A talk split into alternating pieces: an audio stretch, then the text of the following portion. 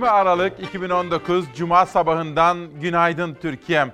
Her birinize can sağlığı dilediğimiz, önce sağlık temennisinde bulunduğumuz, sevenlerin birbirine kavuşmasını dilediğimiz özel sabahlardan bir tanesi. İsmail Küçükkaya ile hakikat yolculuğuna başlayacağız.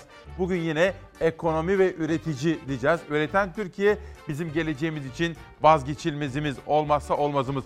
Çevre haberleri var. Biraz sonra okula gidecek olan çocuklarımız şu anda uyandılar, hazırlık yapıyorlar ya. Onlar için temiz bir ülke yani çevre haberleri de yine bugün burada olacak. 50 bin Suriyeli daha geliyor Türkiye. 4 milyon var. 40 milyar dolar harcadık. Cumhurbaşkanı Erdoğan dedi ki 50 bin Suriyeli daha İdlib'den geliyor. Acaba kim bunlar? Acaba daha ne kadar sürecek diye konuşuyoruz. Bugün şöyle bir etiket seçtim. Nedenini, nasılını sizlere anlatacağım. Makam sahibi olmak için ne gerekir? Söyleyin bana. Günümüz Türkiye'sinde makam sahibi olmak için ne yapmalı? İşte bugün size bu gelişmeleri detaylı olarak anlatacağım. Bugün özel bir konuğum var. Daha doğrusu iki konuğum var özel. Çok sürpriz bir isim. Birini çok yakından tanıyorsunuz efendim ama sürpriz olsun. Makam sahibi olmak için yönetmenim Serdar Erdoğan'dan rica ediyorum. Gazete manşetleriyle haber yolculuğumuza başlıyoruz. Önce Hürriyet bu sabah. Bir de tabii şunu da söyleyeyim. Kanal İstanbul, Sivil Sarayı, Tank Palet Fabrikası gibi başka gazete ve televizyonlarda sizlere göstermedikleri, hiç bahsetmedikleri haberlerden de sizlere haberdar edeceğim. Bu kitabın yazarını sizlere birazcık tanıtıyorum zaman zaman. Doktor Cihat Yaycı. Bugünlerde Türkiye ile Libya arasında Akdeniz'de özel bir bölgesel alan ilan eden anlaşma. Cihat Yaycı 10 yıldır bunu yazıyordu. Dün akşam Habertürk'teydi. Mehmet Akif Ersoy'un programında İlker Başbu. O da Cihat Yağcı'dan övgüyle bahsetti. En iyi tezleri tarihsel ve coğrafi olarak, bilimsel olarak belgeleriyle ortaya koyuyor dedi Cihat Yağcı. Zafer Söken hazırladı. Günün manşetiyle başlıyoruz. Biz Libya'nın resmi yönetimiyle imzalarımızı attık.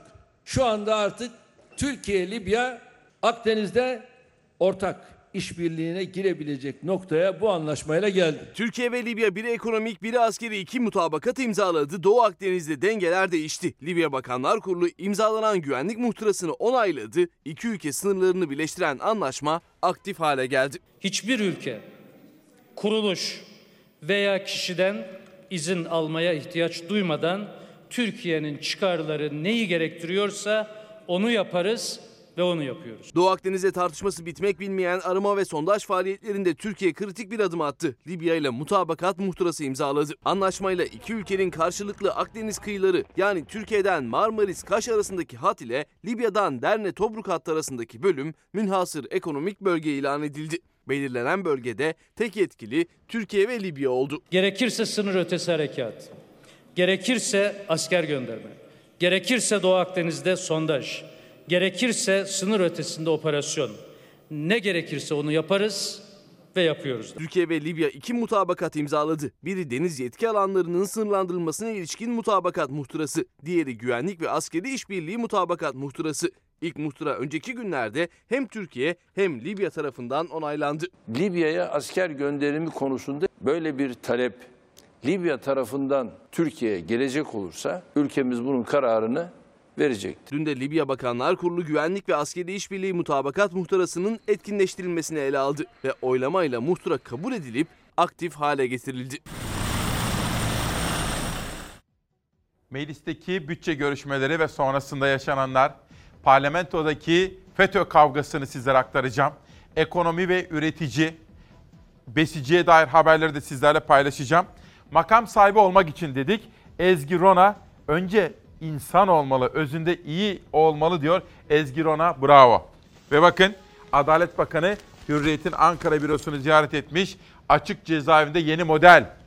Adalet Bakanı Gül Hürriyet'e konuk oldu diyor. Buradan bir özet sunacağım size. Cezaevlerinden haber bekleyenler, cezaevinde yakını olanların bize yolladığı mesajlar ve hatta cezaevinden gelen bir mektup var. Sevdiklerine kavuşmak isteyenler Bahçeli'nin gündeme getirdiği öneriyle ilgili detayları bana sormaktalar. Şu cuma gününde haber yolculuğumuz başlasın.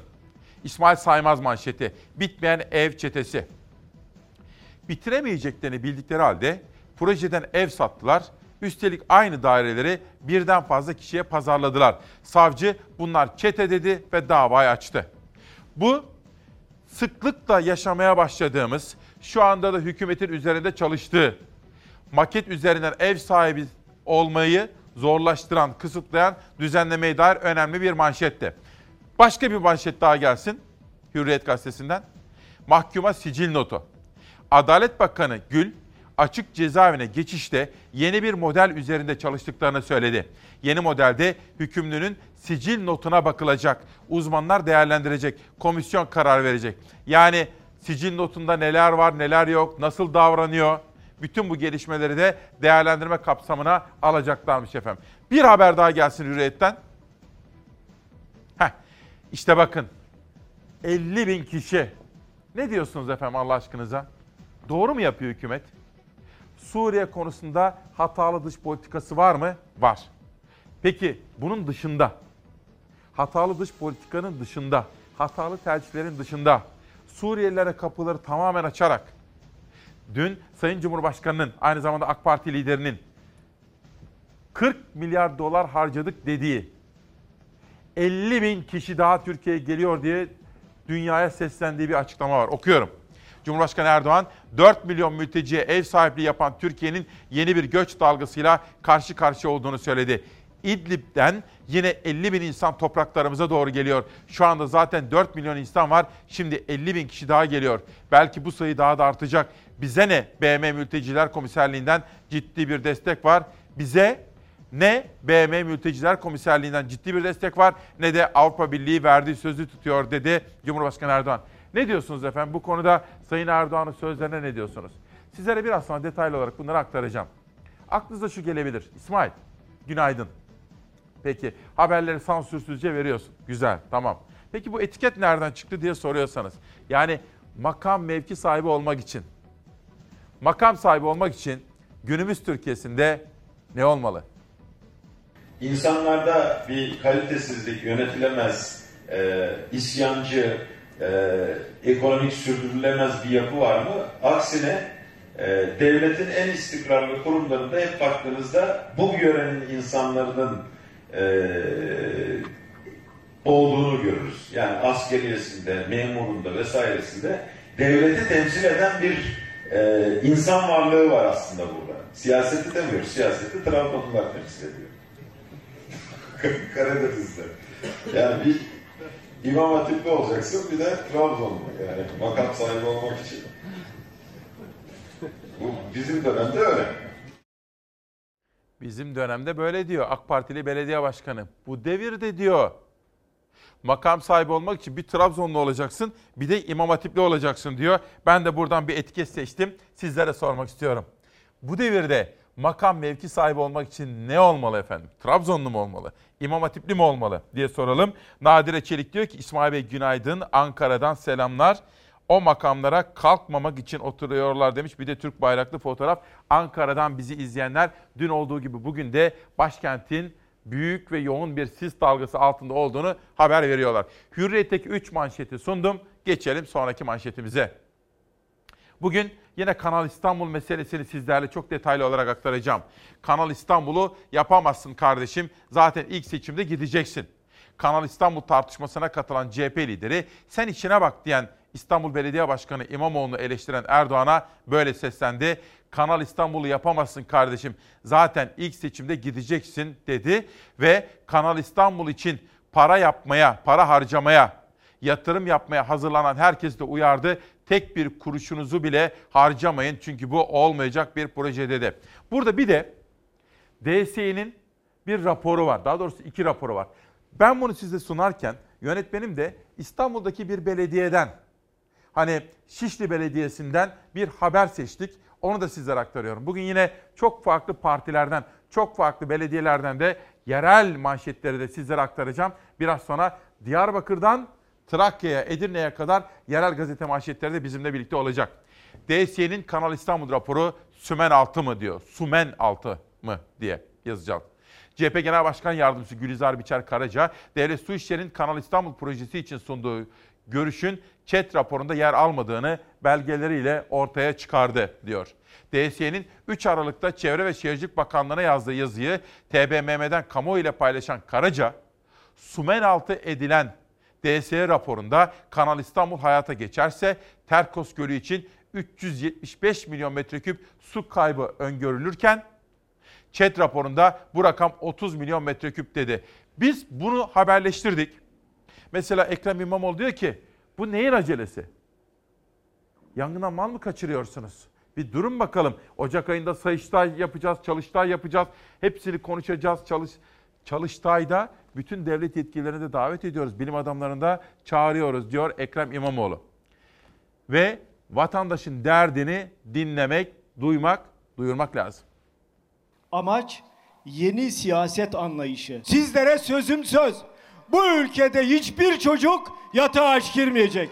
Sorunları daha net duymak ve o sorunlara daha fazla çözüm bulmak adına bir adım attı Şişli Belediyesi. Komşu masa sayesinde sorunları, istekleri anında öğrenecek, kısa sürede çözüm bulmaya çalışacaklar. Şişli'de yaşayan, çalışan ve iş yapan komşularımız istek, öneri ve şikayetlerini artık doğrudan belediyeye ulaştırabilecektir.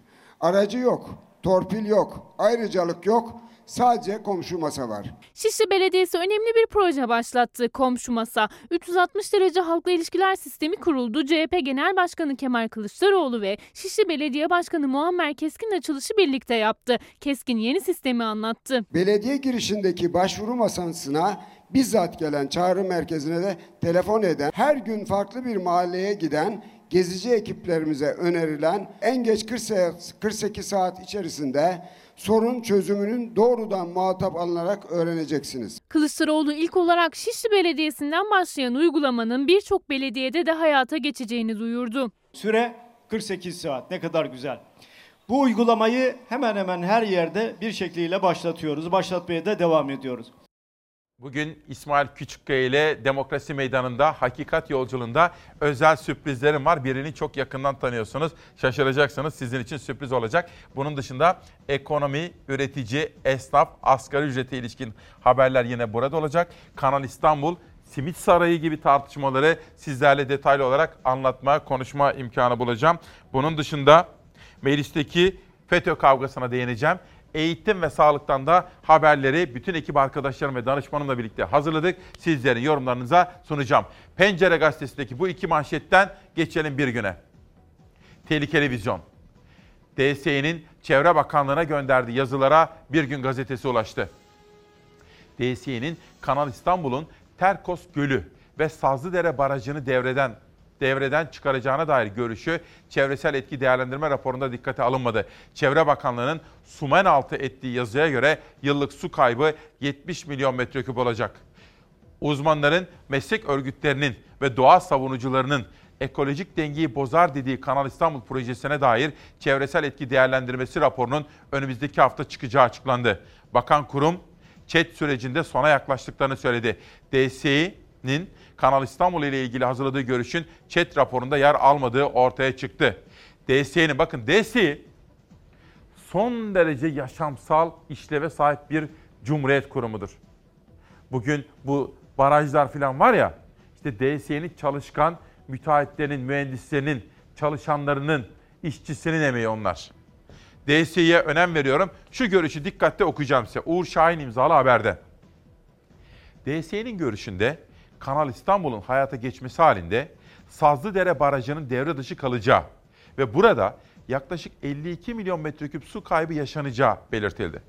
Yine görüşte Terkos Gölü'nün doğusunda kalan yaklaşık 20 kilometre karelik su toplama havzasının da devre dışı bırakılacağı ve böylece toplam su kaybının yıllık 70 milyon metreküp olacağı bildirildi. Ancak ÇED raporunda bu sayı sadece 32.7 milyon metreküp olarak gösterildi.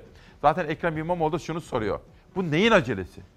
Tek kişi karar verdi yapacak mıyız her şeyi? Tartışmayacak mıyız? Bilim insanların görüşünü almayacak mıyız? Açık tartışma platformuna dönüştürmeyecek miyiz? Yani bir kişi söyledi, oldu. Böyle inatla yapılabilir mi? Başka projelerde olduğu gibi olmaz efendim. Bakın böyle yapmamalıyız. Böyle yapılmamalı diyorum.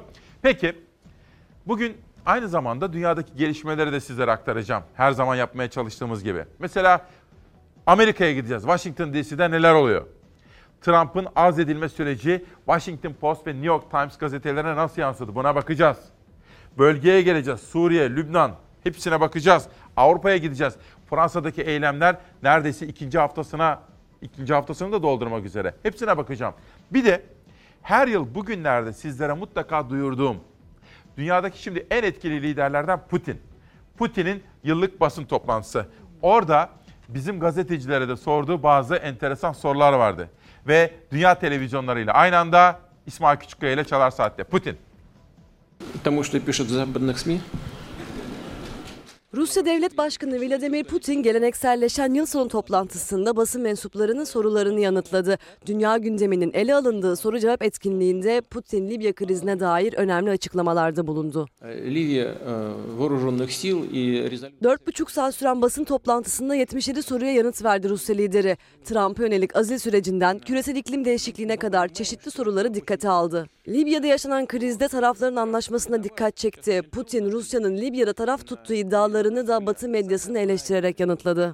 En doğru olan taraflar arasındaki silahlı çatışmaların durdurulması, ülkeyi kimin, nasıl ve hangi yetki çerçevesinde yönetmesi konusunda tarafların anlaşmasıdır. Libya'da çatışan taraflarla çeşitli ülkelerin ilişki içinde olduğunun, söz konusu ilişkilerin seviyesinin çeşitlilik gösterdiğinin bilincindeyiz. Bizim safımızla ilgili iddialar gerçeği yansıtmıyor. Batı basınının yazdıklarına gerçekten inanıyor musunuz? Türkiye hakkında yazdıklarına bir baksanıza. Libya kriziyle yakından ilgilendiğini ifade eden Putin kısa bir süre sonra Türkiye'den gelecek bir heyeti Rusya'da ağırlayarak Libya meselesini masaya yatıracağını hatırlattı. Libya'da kimin haklı, kimin suçlu olduğunu belirlemek çok zor. Biz Rusya olarak taraflarla temas halindeyiz. Bu konuyu Macron, Merkel'le görüştük. Ayrıca Erdoğan'la da konuştum. Moskova'ya bugün yarın yakın gelecekte bu konuyu tartışmak üzere Türkiye'den heyet gelecek. Umarım hem Libya hem de Libya halkının kabul göreceği bir çözüm buluruz.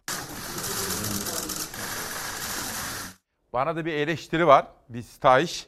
Zaman zaman diyor dürüst olduğunu söylüyorsun ve Adalet Bakanı'na destek veriyorsun diyor. E FETÖ'yle mücadelede etkili buluyorum onu. Fakat eleştirisinde haklı. O haberi ama haklı da biraz sonra verecektik. Dur bakalım. Bakın. İki tane manşet. Hülya Özmen ve Bir Gün Gazetesi. Adalet Bakanı Abdülhamit Gül'ün tarikat liderinin elini öptüğü anın net biçimde görüldüğü yeni görüntüler ortaya çıktı. Bir seremoni, bir tören var. Bir toplantı, kalabalık. Orada zikirler çekiliyor. Adalet Bakanı Gül de var. Bir gün gazetesinin haberi bir dakika önce paylaştı. Ve iddialarına göre dün sosyal medyanın en çok konuşulan konusuydu. Adalet Bakanı Gül hani ne demişti iki gün önce biz de altına imzamızı atarız. Yargı camiası hiçbir tarikat ve cemaatin emrine girmeyecek. Biz FETÖ'den gereken dersleri çıkardık. Sadece kanunun, metnin, vicdanın sesini dinleyecek demişti Adalet Bakanı. Şimdi bir tarikat liderinin elini öptüğünü iddia ediyor gazetedeki manşet. Bir gün gazetesinden bir haber daha gelsin efendim. Eğer Adalet Bakanı'na bu konuda hemen bir açıklama gelirse bence eğer doğru değilse bana da ulaşabilirler. Hemen derhal ben de düzeltme yoluna giderim efendim. Bizim haberimiz değil ama en azından burada da düzeltme imkanını buluruz. Eğer gerçekten şunu diyorlarsa biz yani Sayın Bakan bir tarikat liderinin elini öpmüş değildir diyorlarsa hemen burada ifade edelim. Yok öptü ama sor bakalım niye diyorlarsa onu da buradan aktarmak isterim. Ben de burası demokrasi meydanı. Söz hakkına saygı duyuyorum. Uğur Şahin, fabrikalar satılmasaydı cezaevine düşmezdim. Şeker fabrikaları satıldı, şeker üretimine kota uygulandı, ardından da Rusya'dan şeker ithaline başlandı. Pancar üreticisi Yılmaz kredi nedeniyle hapse girdi. Bu da bir üreten Türkiye, daha doğrusu artık üretemeyen Türkiye haberi, köylünün haberi. Tüm tepkilere rağmen şeker fabrikalarını satan AKP şimdi de Rusya'dan şeker ithal etti. Yozgat'ta çiftçilik yapan Ali İhsan Yılmaz 800 ton şeker pancarını şeker fabrikası almayınca zarar etti. Ve 12 bin liralık kredi nedeniyle 18 Eylül'de hapse girdi. Hapiste 25 gün kalan Yılmaz yaşananlara tepki gösterdi. Yılmaz, pancarım tarlada çürüdü. Şirket 85 bin lira borç çıkarttı. O yetmedi ben cezaevine girdim. 25 gün cezaevinde yattım. Şu an eğer fabrika devredilmemiş olsaydı şeker pancarım yerde kalmayacaktı dedi. Hatırlayacaksınız önceki gün ve dün de hem yerel gazetelerde hem de internet sitelerinde bizde de vardı haber. Borcunu ödeyemediği için hapse giren, elektrik faturasını ödeyemediği için hapse girme tehlikesiyle karşı karşıya kalan üreticinin haberlerini de sizlere sunmuştuk. Peki iktidar ne yapıyor? İktidara bakalım. Şimdi Bir Gün Gazetesi'ne bir daha döneceğim ama şimdilik sabaha geçelim. Sabah gazetesinin manşetinde okuyalım bakalım ne var. CHP'li Aygün'den CHP'li Mansur Yavaş'a şok suçlama. CHP'li eski vekil Sinan Aygün, CHP'li Ankara Büyükşehir Belediye Başkanı Mansur Yavaş için suç duyurusu yaptı. CHP'deki rüşvet skandalı, başkentin gözde yapılarından Togo İkiz Kulelerin sahibi Sinan Aygün'ün Ankara Cumhuriyet Başsavcılığına yaptığı suç duyurusuyla açığa çıktı. Sinan Aygün, Mansur Yavaş ve 3 belediye meclisi üyesinin irtikap yani rüşvet suçundan cezalandırılmasını istedi. Olay şu efendim, detayları ortaya çıktıkça sizlere anlatacağım. Ankara'da ODTÜ kavşağını bilirsiniz. Burada yıllardır bekleyen bir arazi vardı. Sinan Aygün belediyeden eski yönetim döneminde ruhsatları aldı mı almadı mı bilmiyorum. Fakat olay mahkemelik olmuş. Gökdelenler dikildi. Fakat Mansur Yavaş burada bazı pis kokular döndüğü iddiasında kamuoyuna böyle bilgilendirmeler yapıyor ve burayı mühürlediler. Mahkeme kararı olduğunu söylüyorlar. Burası mühürlendikten sonra da Sinan Aygün'ün böyle iddiaları ortaya çıktı. Henüz olayın ne olduğunu anlayabilecek durumda değiliz ama inceleyelim, araştıralım bakalım. Cumhurbaşkanı Erdoğan dün dedi ki 4 milyar dolar harcadık. Kimin için? Suriyeliler için. 4 milyar dolar. İşte, düzeltiyorum. 40 milyar dolar. Bak 40 milyar dolar. Ve Türkiye'de dedi 4 milyonu aşkın Suriyeli var. Ve daha vahimi Sayın Erdoğan Batı medyasını ve Batı ülkelerini de uyardı. Ama bu aslında bizim için de acaba ne kadar riskli bir düşünüyor musunuz? 40 milyar dolar harcadık. 4 milyon Suriyeli var ve Erdoğan'dan öğreniyoruz ki 50 bin Suriyeli daha şu anda Türkiye'ye doğru yolda. Bakınız şu anda İdlib'den yine 50 bin insan topraklarımıza doğru geliyor. E şu anda zaten 4 milyon insan var. Şimdi 50 bin kişi daha geliyor. Cumhurbaşkanı Erdoğan Suriye'den gelecek yeni göç dalgasının haberini verdi. İdlib'den 50 bin Suriyeli daha geliyor dedi. Muhalefet ise dış politikadaki başarısızlık iddiaları üzerinden harcanan parayı hatırlattı. 47.8 milyar dolar bütçeden çıkmış.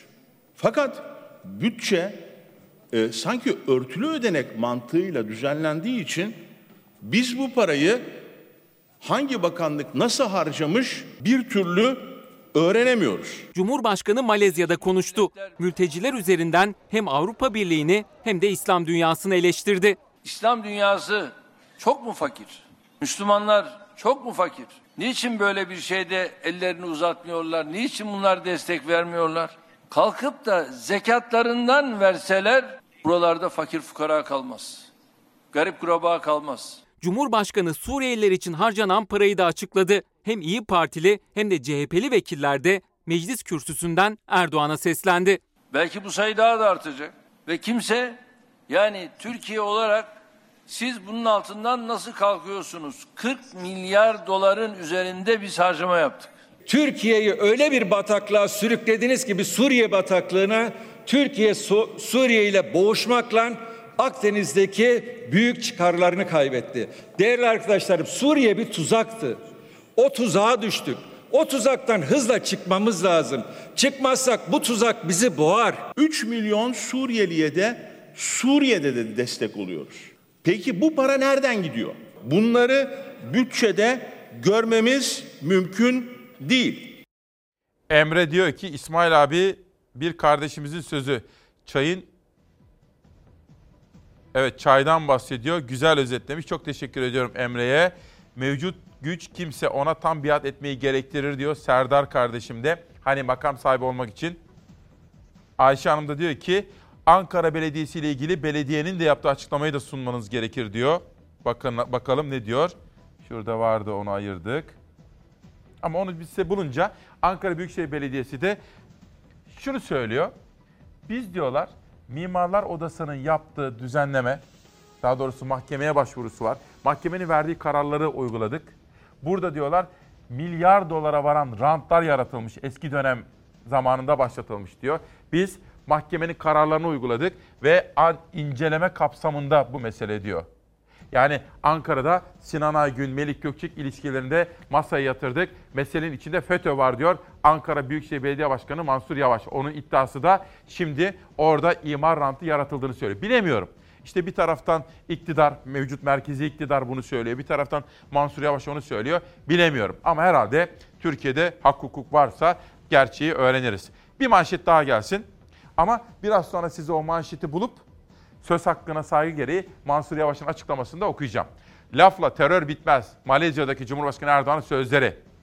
Mülteciler için dünyaya güvenli bölge çağrısı yaptık diyor Erdoğan. Gelin inşa edelim dedik. Destek veren yok. Ama teröristlere silah desteği sürüyor. Terörizmle mücadele lafla olmaz, icraatla olur. İslam dünyası niçin el uzatmıyor? Sadece zekatlarını verseler buralarda fakir kalmaz. Şu anda bizde 4 milyon insan var. Bakın Suriyelilerden bahsediyor. Erdoğan diyor ki şu anda Türkiye'de 4 milyon Suriyeli var. İdlib'den 50 bin kişi daha geliyor. Kimse bunun altından nasıl kalktınız diye sormuyor diyor efendim. Peki yönetmenim de beni uyarıyor. Mansur Yavaş'la ilgili haber hazırmış. İzleyelim bakalım.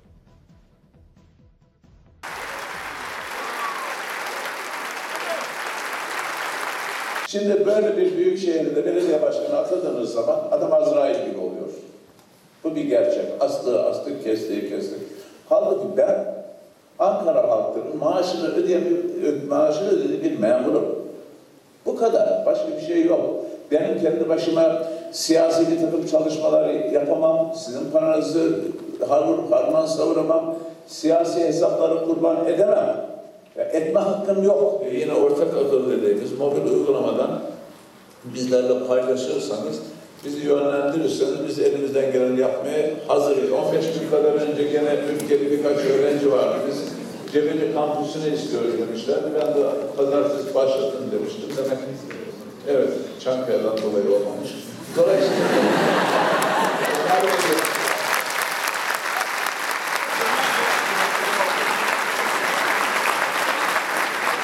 Gençler bir kısmınız da şuraya gelin yanıma hadi. Gelin şöyle. Arkada sıkışık kaldı. Bazıları göremiyorlar. Gelmek isteyen buyursun sahneye kadar gelsin.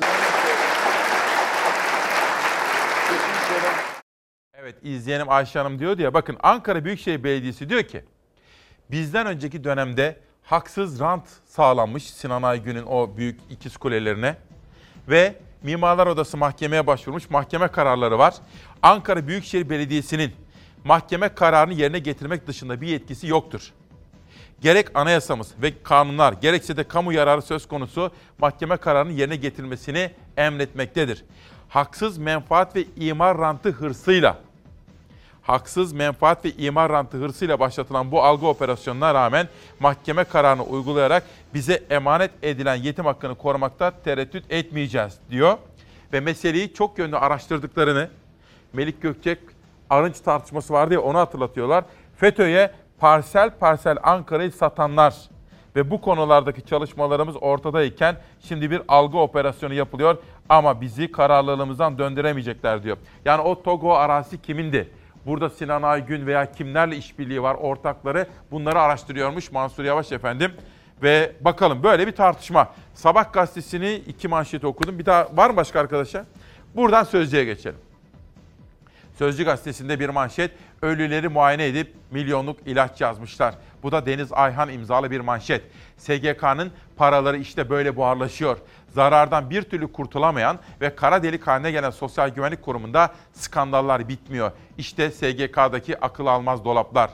411 ölüyü muayene olmuş gibi gösterip bunlar için 1 milyon liralık ilaç yazılmış.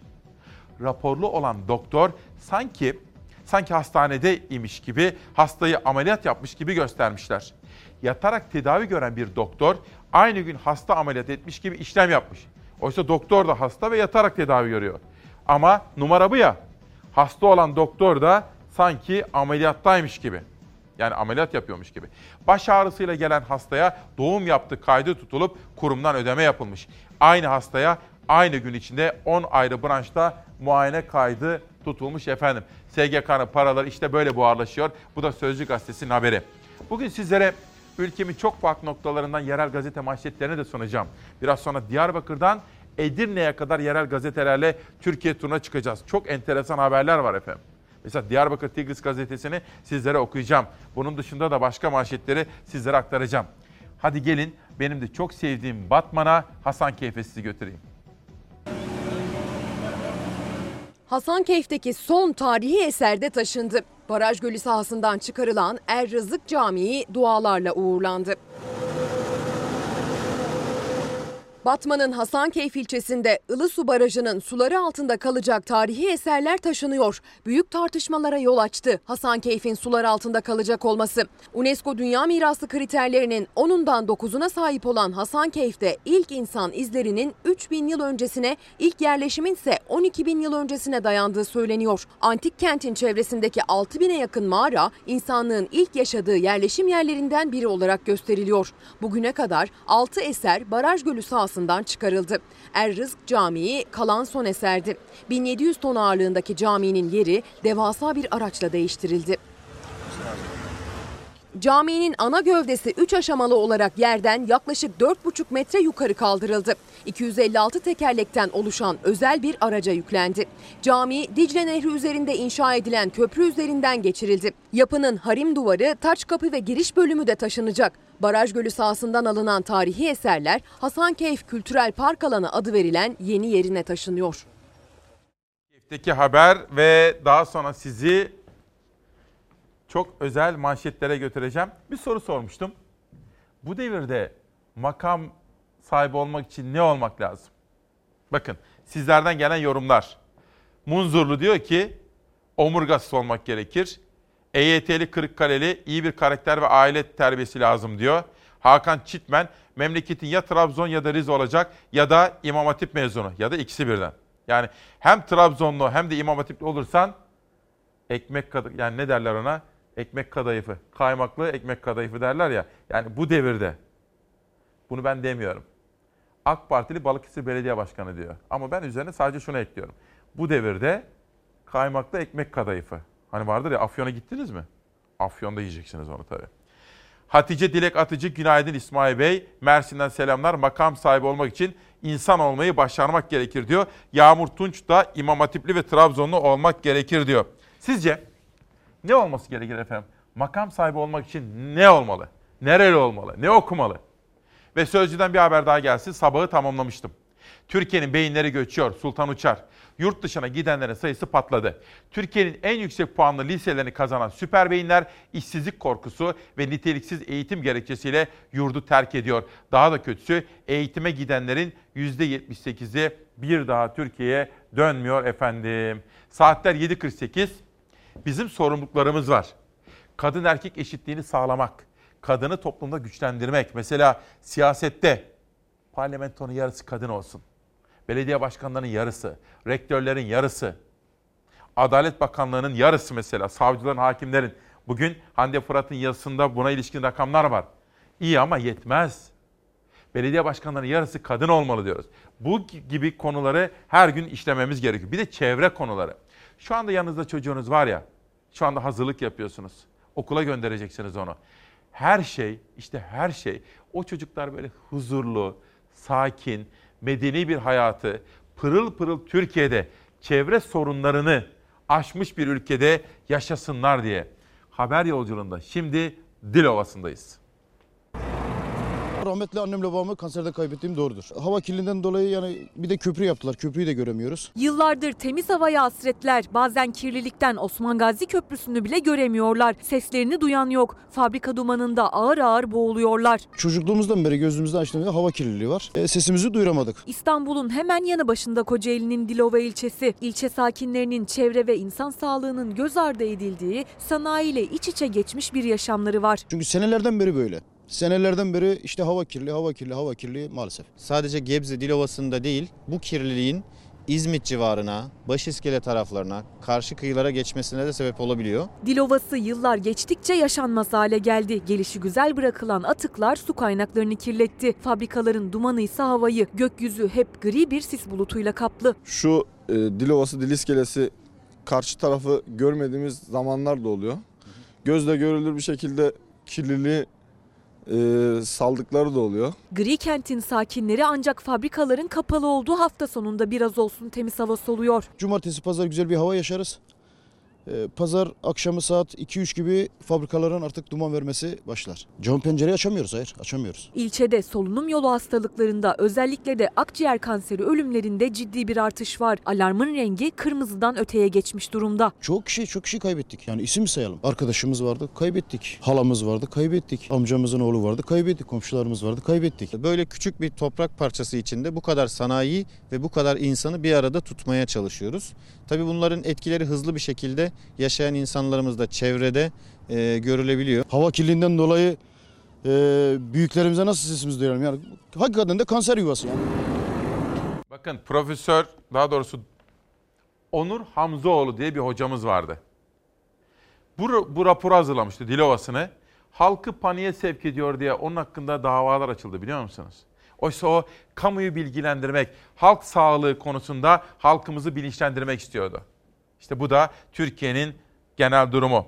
Tekirdağ'dan mesajlar var bakın. Kadın meselesini gündeme getirdik ya. Bugün Tekirdağ Barosu, Tekirdağ'daki kamu kurumları, yerel yönetimler, üniversite ve bütün paydaşlar Türk Kadın Dernekleri Federasyonu ile birlikte beraber bir toplantı yapacaklarmış. Şiddetsiz bir Türkiye yakalayabilmek için efendim. Onu da dikkatle takip edelim. Milliyetten azil oyuyla güçlendi. ABD Başkanı Trump'ın başı dertte ama tabii orada işsizliği çözdü. Ekonomide işler yolunda Amerika'da. Bazıları tabii çok eleştiriyor, bazen biz de çok eleştiriyoruz. Ama son tartışmalardan sonra kamuoyu yoklamaları Başkan Trump'ın güçlendiğini gösteriyor. ABD tarihinde Temsilciler Meclisi'nin azil kararı verdiği 3. Başkan Trump şimdi Senato'da yargılanacak. Süreç bütün bu yaşananlar Trump'a olan desteği de artırdı diyor efendim. Aslında şu sadece azil sürecindeki tartışmalar değil. Halklar ağırlıklı olarak ekonomiye bakıyorlar. Ben bunu kime sorduysam, İbrahim Uslu olsun, Adil Gür olsun, Murat Gezici olsun, Makın sahibi olsun. Her zaman bana şunu söyleder. Halk tercihte bulunurken önce cebine bakıyor, mutfağına bakıyor. Ondan sonrası vatan millet Sakarya. Halkın cebi. Dolayısıyla Amerika'da işsizliği tarihi seviyelere kadar indirdi. Oradaki çarklar dönmeye başlayınca ABD Başkanı'nın işi de iyi gidiyor. Onu da söylemiş olalım. Karadeniz'den su kıtlığına dair önemli bir manşette haber yolculuğumuz devam ediyor.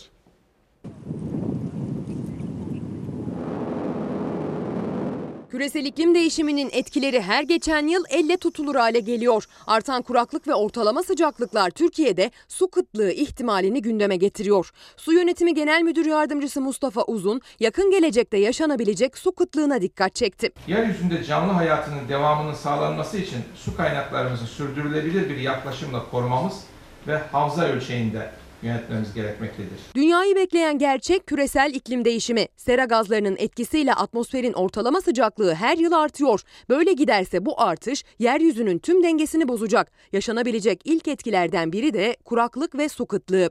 Farklı farklı bölgelerde farklılıklar göstermekle birlikte 2 ile 6 derece arasında sıcaklıklarda artışlar olabileceği bu projeksiyonlarda öngörülmektedir. En nihalinde bile 2 derece artışların bile insan hayatında önemli değişiklikler meydana getireceği, hele 6 derecelik sıcaklık değişimlerinin topyekün hayatımızı, yaşayışımızı, anlayışımızı, her şeyimizi değiştirmemiz gerekeceğine gerekeceği açıktır.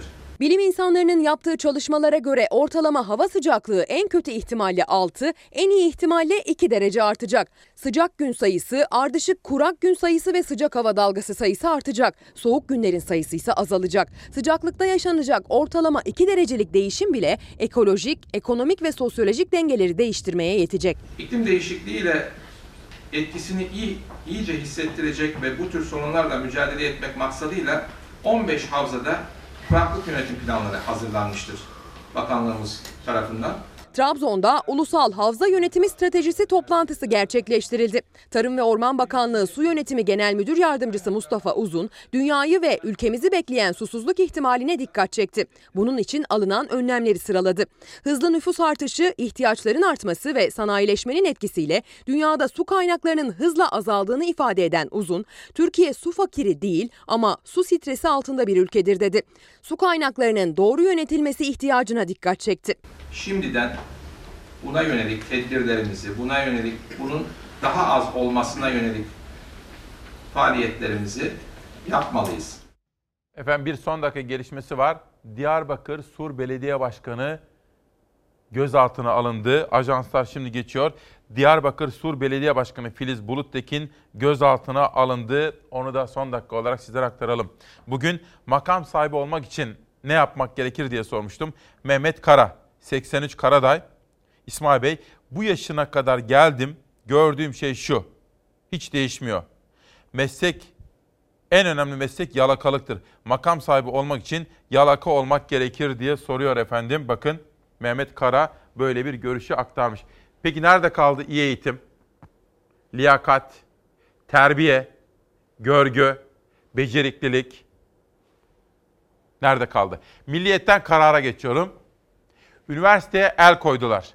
Bu da işte 2020 yılı Türkiye'sinin 2020 yılına çok az bir zaman kala çok konuşulan bir manşeti. Önce arazisi alındı, sonra yönetimi devredildi. Bu üniversiteyi Sayın Erdoğan, Sayın Gül, Sayın Davutoğlu hepsi beraber kurmuşlardı efendim.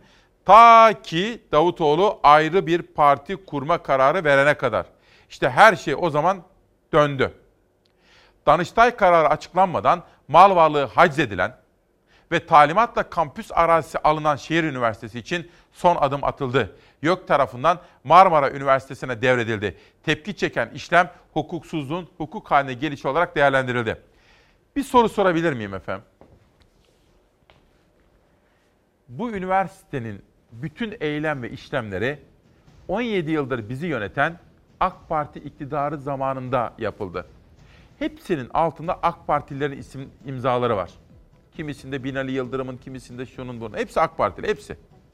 Sorum şu. Hava durumunu vereceğim de. Hava durumu hazır mı arkadaşlar? Tamam. Hava durumunu izlerken siz de şunu düşünün lütfen. Çünkü ileride Alzheimer olmamak için sürekli düşünmemiz gerekiyor. Ben sabahları bunu yapmaya çalışıyorum. Hani sohbet ediyoruz ya, karşılıklı böyle. Eğer Davutoğlu ve arkadaşları AK Parti'den ayrılmayıp da partinin içinde kalmayı sürdürselerdi. Hani gittiler ya onlara birileri. Ya yapma canım kol kırılır yen içinde kalır. Davayı bozmayalım. Kalalım AK Parti içinde. Bak ne güzel plan. Eğer bu olsaydı yani Davutoğlu ayrı bir parti kurmasaydı şehir üniversitesinin başına bunlar gelir miydi? Biz bunları öğrenir miydik? Soru bu. Siz bunu düşünürken bir taraftan da Cuma gününün ve hafta sonunun hava durumunu izleyeceğiz. Bugün hava açık, gökyüzü güneşli, kış güneşi ısıtmaya devam ediyor. Bugün ve cumartesi günü sis yine görüş mesafesini düşürecek. Gece ve sabah saatlerinde özellikle iç kesimlerde ve doğuda buzlanmada görülecek. Hafta sonu batı bölgelerde gökyüzü kademe kademe bulutlanacak. Pazar gece ve pazartesi tüm yurtta yağış görülecek. Yağışlar pazardan pazartesiye yurdun en batısında kuvvetli olacak. Bugün yine yurt genelinde sis bekleniyor. Sabah erken saatlerde sis ve pus görüş mesafesini düşürecek. Sisli hava yurdun hemen hemen tüm kesimlerinde görülecek. Öte yandan kirli hava barındırma özelliği olan sis, solunum yolları hastalıkları olanları kötü etkileyebilir. Cumartesi günü güneşli bir gökyüzüyle başlayacak tüm yurtta. Ancak öğleden sonra yurdun batısında bulutlanma artacak. İç kesimler ve doğuda sisli hava etkisini sürdürecek. İç ve doğu illerde gün içinde güneş görülüyor. Cumartesi gününü uğurlarken batı bölgelerde bulutlanan gökyüzü Trakya ve kıyı Ege'de kısa süreli ve hafif yağmur bırakabilir. Pazar günü yurdun tüm batı kesimlerinde bulutlanma artacak. Gece saatlerinde en batı kesimlerde kuvvetli yağış görülmeye başlayacak. Pazar gün içinde güneş görülse de batıdan doğuya bulut geçişleri ara ara güneşin önünü perdeleyebilir. Pazardan pazartesiye geçerken Ege bölgesinde Trakya'da ve Batı Akdeniz'de kuvvetli sağanak yağmur bekleniyor. Pazar gece başlayan kuvvetli sağanaklar zamanla tüm batı ve iç kesimleri etkisi altına alacak. Ege ve Akdeniz kıyılarında aşırı yağış tahribat bırakabilir. Sıcaklıklarsa hafta sonunda birer ikişer düşecek. Ancak asıl sıcaklık düşüşü pazar ve pazartesi günlerinde yaşanacak. Önümüzdeki haftaya başlarken termometre değerleri keskin bir düşüş yaşayacak. Haftaya hava çok daha soğuk olacak. Evet yorumlarınızı görüyorum efendim. Davutoğlu eğer ben kendi fikrimi de söyleyeyim. Çünkü bizim tarafsızlığımız şunu gerektiriyor. İktidarı sunmak, muhalefeti sunmak, kendi görüşümüzü aktarmak ve en son size bırakmak. Böylece bir puzzle gibi Türkiye'yi tamamlıyoruz. Biz Türkiye'nin yarısını göstermekle yetinemeyiz. Öbür yarısını göstermekle de yetinemeyiz. Kendi görüşümüzle de yetinemeyiz. 1, 2, 3, 4. Yani iktidar, muhalefet, gazeteci ve en son nihai kararı siz vereceksiniz efendim. Kanal İstanbul tartışmaları var. Simit Sarayı'nın kurtarılmasına ilişkin tartışmalar var.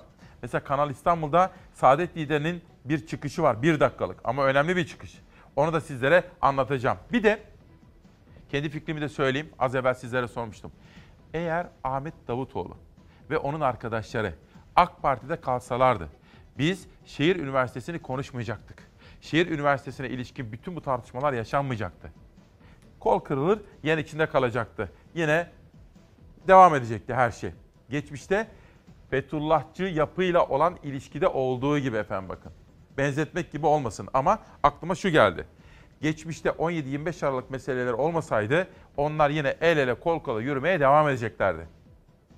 Allah büyük. Neyse ki birbirlerine girdiler de Türkiye 17-25 Aralık sürecini, öncesini, sonrasını ve 15 Temmuz'a kadar o hain FETÖ kalkışmasına kadar olan süreci gördük. Allah büyük işte hata yaptıracak gibi yerde halkın yararına olan gerçekler ortaya çıksın efendim. Ve bir soru sorabilir miyim? Kahvaltı yapmışsınızdır inşallah. Türkiye'nin en zengin mutfağı neresidir? Tamam Diyarbakır öyle. Antep öyle. Diyarbakır gibi, Urfa gibi, Antep gibi. Hatay'dır. Belki de en zenginidir efendim. Bana bir kitap geldi imzalı. Babaannemin saklı mutfağı Fatma Dilek Tecirli. Bu Hatay'dan geldi ama diyor ki bu tarifleri aynı zamanda tatmanız gerekir diyor. Bizi Hatay'a da davet ediyor. Kendisine teşekkür ediyorum. Yeni çıkan kitabını bana yollamış. Bugün 19 kitap tanıtacağım sizlere. Kararı tamamladım. Cumhuriyete geçiyorum. Tarikata El Pençe. Adalet Bakanı Gül, Gaziantep'te katıldığı toplantıda tarikat liderinin elini öptü. CHP Grup Başkan Vekili Özgür Özel, Cumhuriyet'in dün manşetten verdiği faizsiz finans denetçiler için belirlenmiş olan etik kuralların dini hükümlere bağlanmasını parlamentonun gündemine taşıdı. Özgür Özel, Adalet Bakanı Gül'e şer'i hükümlere göre denetimleri kadılar mı uygulayacak diye sordu. CHP'li Fikret Şahin de bu karar alenen din istismarıdır, laiklik ilkesine karşıdır dedi. Adalet Bakanı Abdülhamit Gül'ün Gaziantep'te Suriye merkezli Haznevi tarikatının düzenlediği toplantıya katıldığı ve tarikat lideri Muta El Haznevi'nin elini öptüğü görüntüler ortaya çıktı. 7 Aralık'taki toplantıya ilişkin videoyu paylaşan Gaziantep Şahinbey Belediyesi'nin CHP'li meclis üyesi Hasan Şencan, ülkenin Adalet Bakanı, milletvekilleri tarikat liderinin elini öpüyor. Yazıklar olsun size. Tarikatlara sırtınızı yaslamaktan vazgeçin dedi. Şimdi eğer bu konuda Adalet Bakanlığı bir açıklaması var ise, görüntüler yanıltıcı, bakan herhangi bir tarikat liderinin elini öpmemiştir derlerse, sizlere aktarmayı bir vazife bilir ve memnuniyetle aktarırım. Eğer şunu söylerlerse, evet öpmüştür ama sor bakalım neden diyerek açıklama yapacaklarsa onu da aktarım. Yani her ne olduysa bizi açıklamalarında yalanlama veya doğrulama yaparlarsa halkın haber alma ihtiyacı bakımından bunu ben burada memnuniyetle aktarım. Telefonum açık. Kendilerinde Adalet Bakanlığı da bizzat var efendim. Benimle de bağlanabilir. Yok böyle bir şey, var böyle bir şey diyebilir efendim. Soru şu. Bize 15 Temmuz travmasını yaşatan hain FETÖ kalkışmasına dair gelişmeler etkili mücadele yapılıyor mu sorusunu siz kendi kendinize soracaksınız. Ama bu soruyu izlerken parlamentodaki FETÖ tartışmasını da dikkatle takip edip sorgulayacağız. FETÖ'cülerle beraber kol kola yürüyorlar. Siz kendinize kumpas kuranları beraberce bize yönetmeye çalışıyorsunuz. Savcı Zekeriya Öz'ün arkasında ben kale gibi duruyorum diyen Recep Tayyip Erdoğan değil miydi? PKK'lı Şemdin Sakı gizli tanıklığıyla Genelkurmay Başkanı'nı hapse attıran Recep Tayyip Erdoğan'ın grup başkan vekili olarak mı Cumhuriyet Halk Partisi'ne FETÖ'cü diyor? Devlet FETÖ'yü terör örgütü olarak ilan ettikten sonra kendilerinin sarmaş dolaş olduğunu kendi genel başkanları itiraf ediyor başkan yardımcıları. Gel artık Türkiye'ye diyen Recep Tayyip Erdoğan'ın Fethullah Gülen'in Amerika'daki malikanesinde el pençe duran siyasi partinin grup başkan vekili olarak mı bize çamur atmaya kalkıyor? Meclis gece yarısı FETÖ tartışmasıyla gerildi. AK Parti ve CHP karşılıklı sert atışmanın taraflarıydı. Tankların arasından sıvışarak 20 Temmuz'a karşı darbe diyen Değerli grup başkan vekilleri. Milleti sokağa davet edip de kendi korumalarıyla ortada gözükmeyen Recep Tayyip Erdoğan'la Kemal Kılıçdaroğlu'nu birbirine karıştırmasın. tam bağımsız Türkiye idealini 15 Temmuz 2. İstiklal mücadelesiyle zafere ulaştıran komutan Recep Tayyip Erdoğan'dır.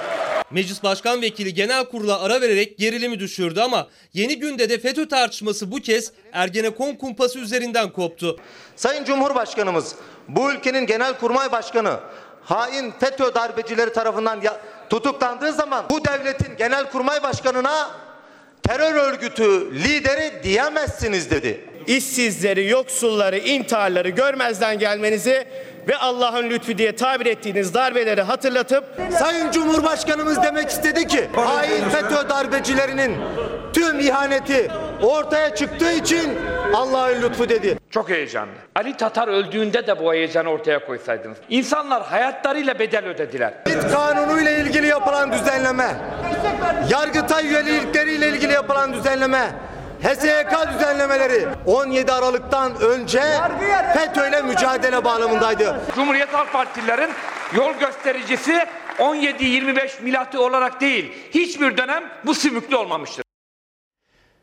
Geçenlerde size bir şey sormuştum. Tam da Durmuş Yılmaz'ı ağırlamıştık. Demokrasi neydi? Demokrasi neydi efendim? Öyle değil.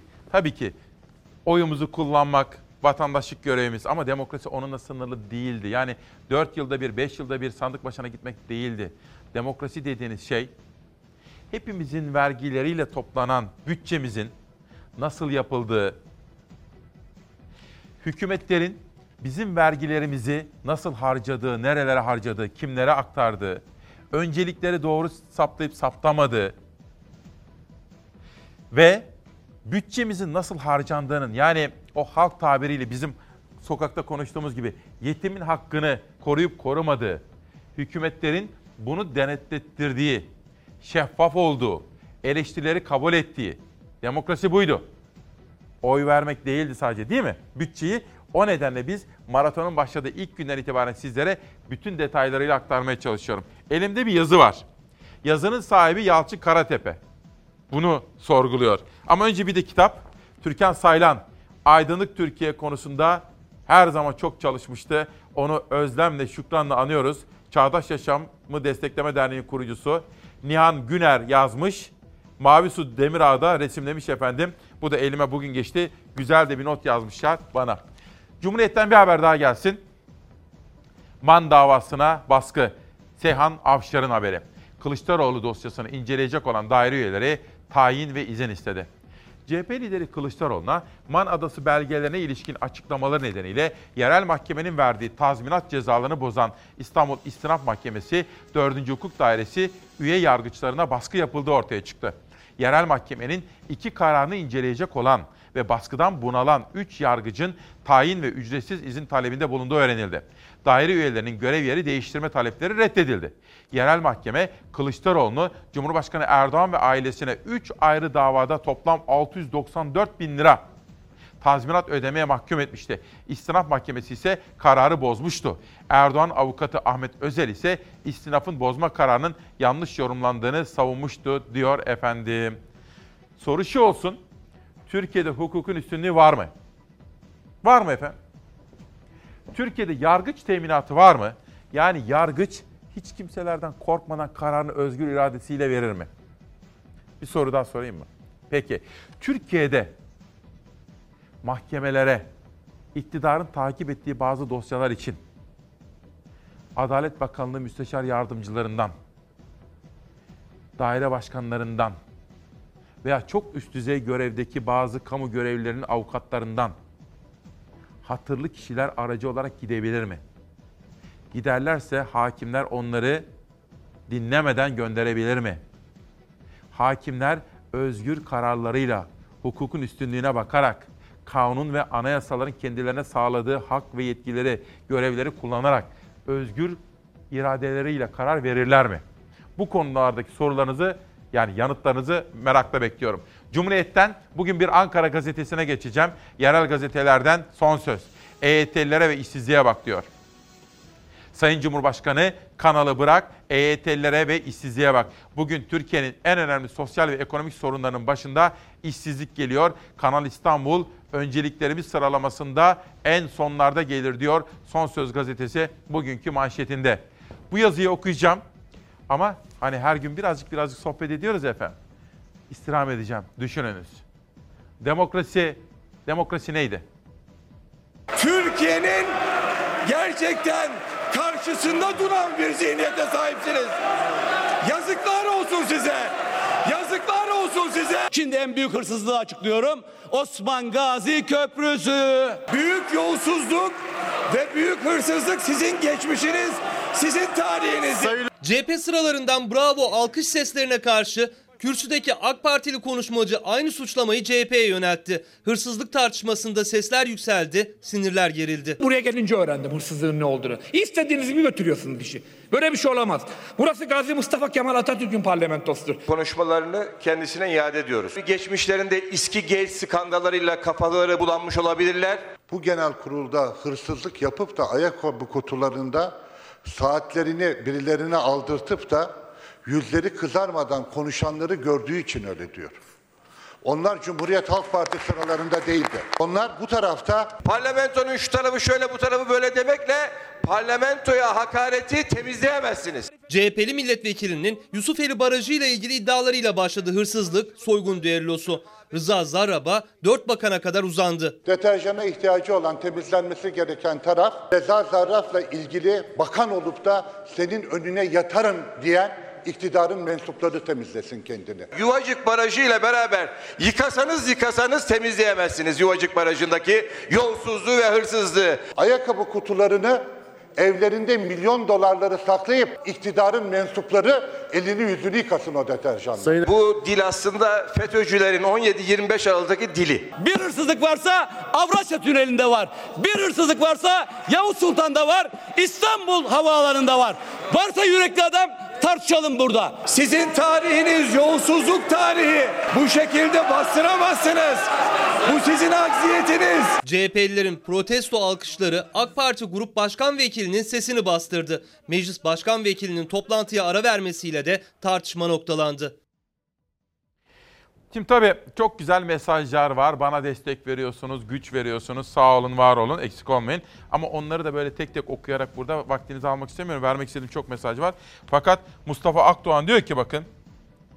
Bu ülkede hukuk olsa sen ve Fatih bana diyor ki sen ve Fatih bugün öğlen olmadan vatan hainliğinden idam edilirdiniz diyor.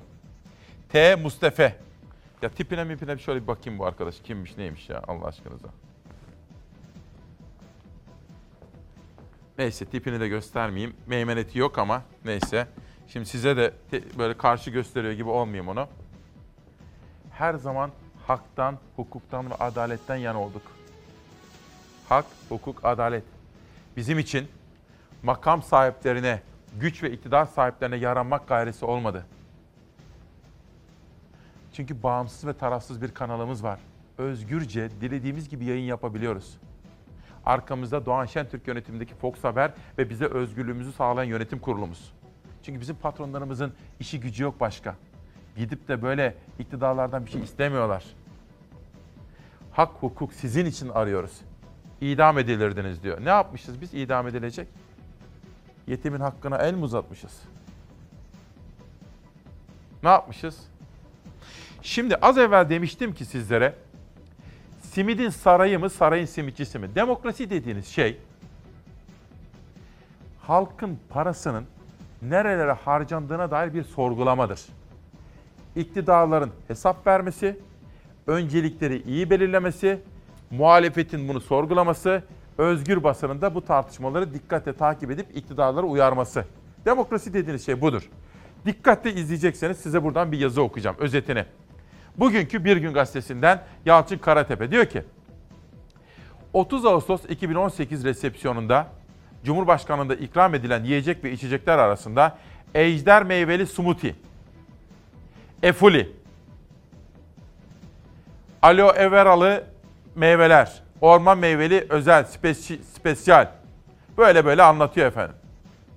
Bu bana idam edilirdiniz diyen arkadaş acaba bunlardan yedi mi içti mi bilmiyorum. Smoothie içtin mi hiç? Ancak diyor ikram edilenlere tekrar dikkatle baktığımda bizim geleneksel simidimizin olmadığını fark ettim. Ve simit sarayı konusu daha da ilginç gelmeye başladı bana.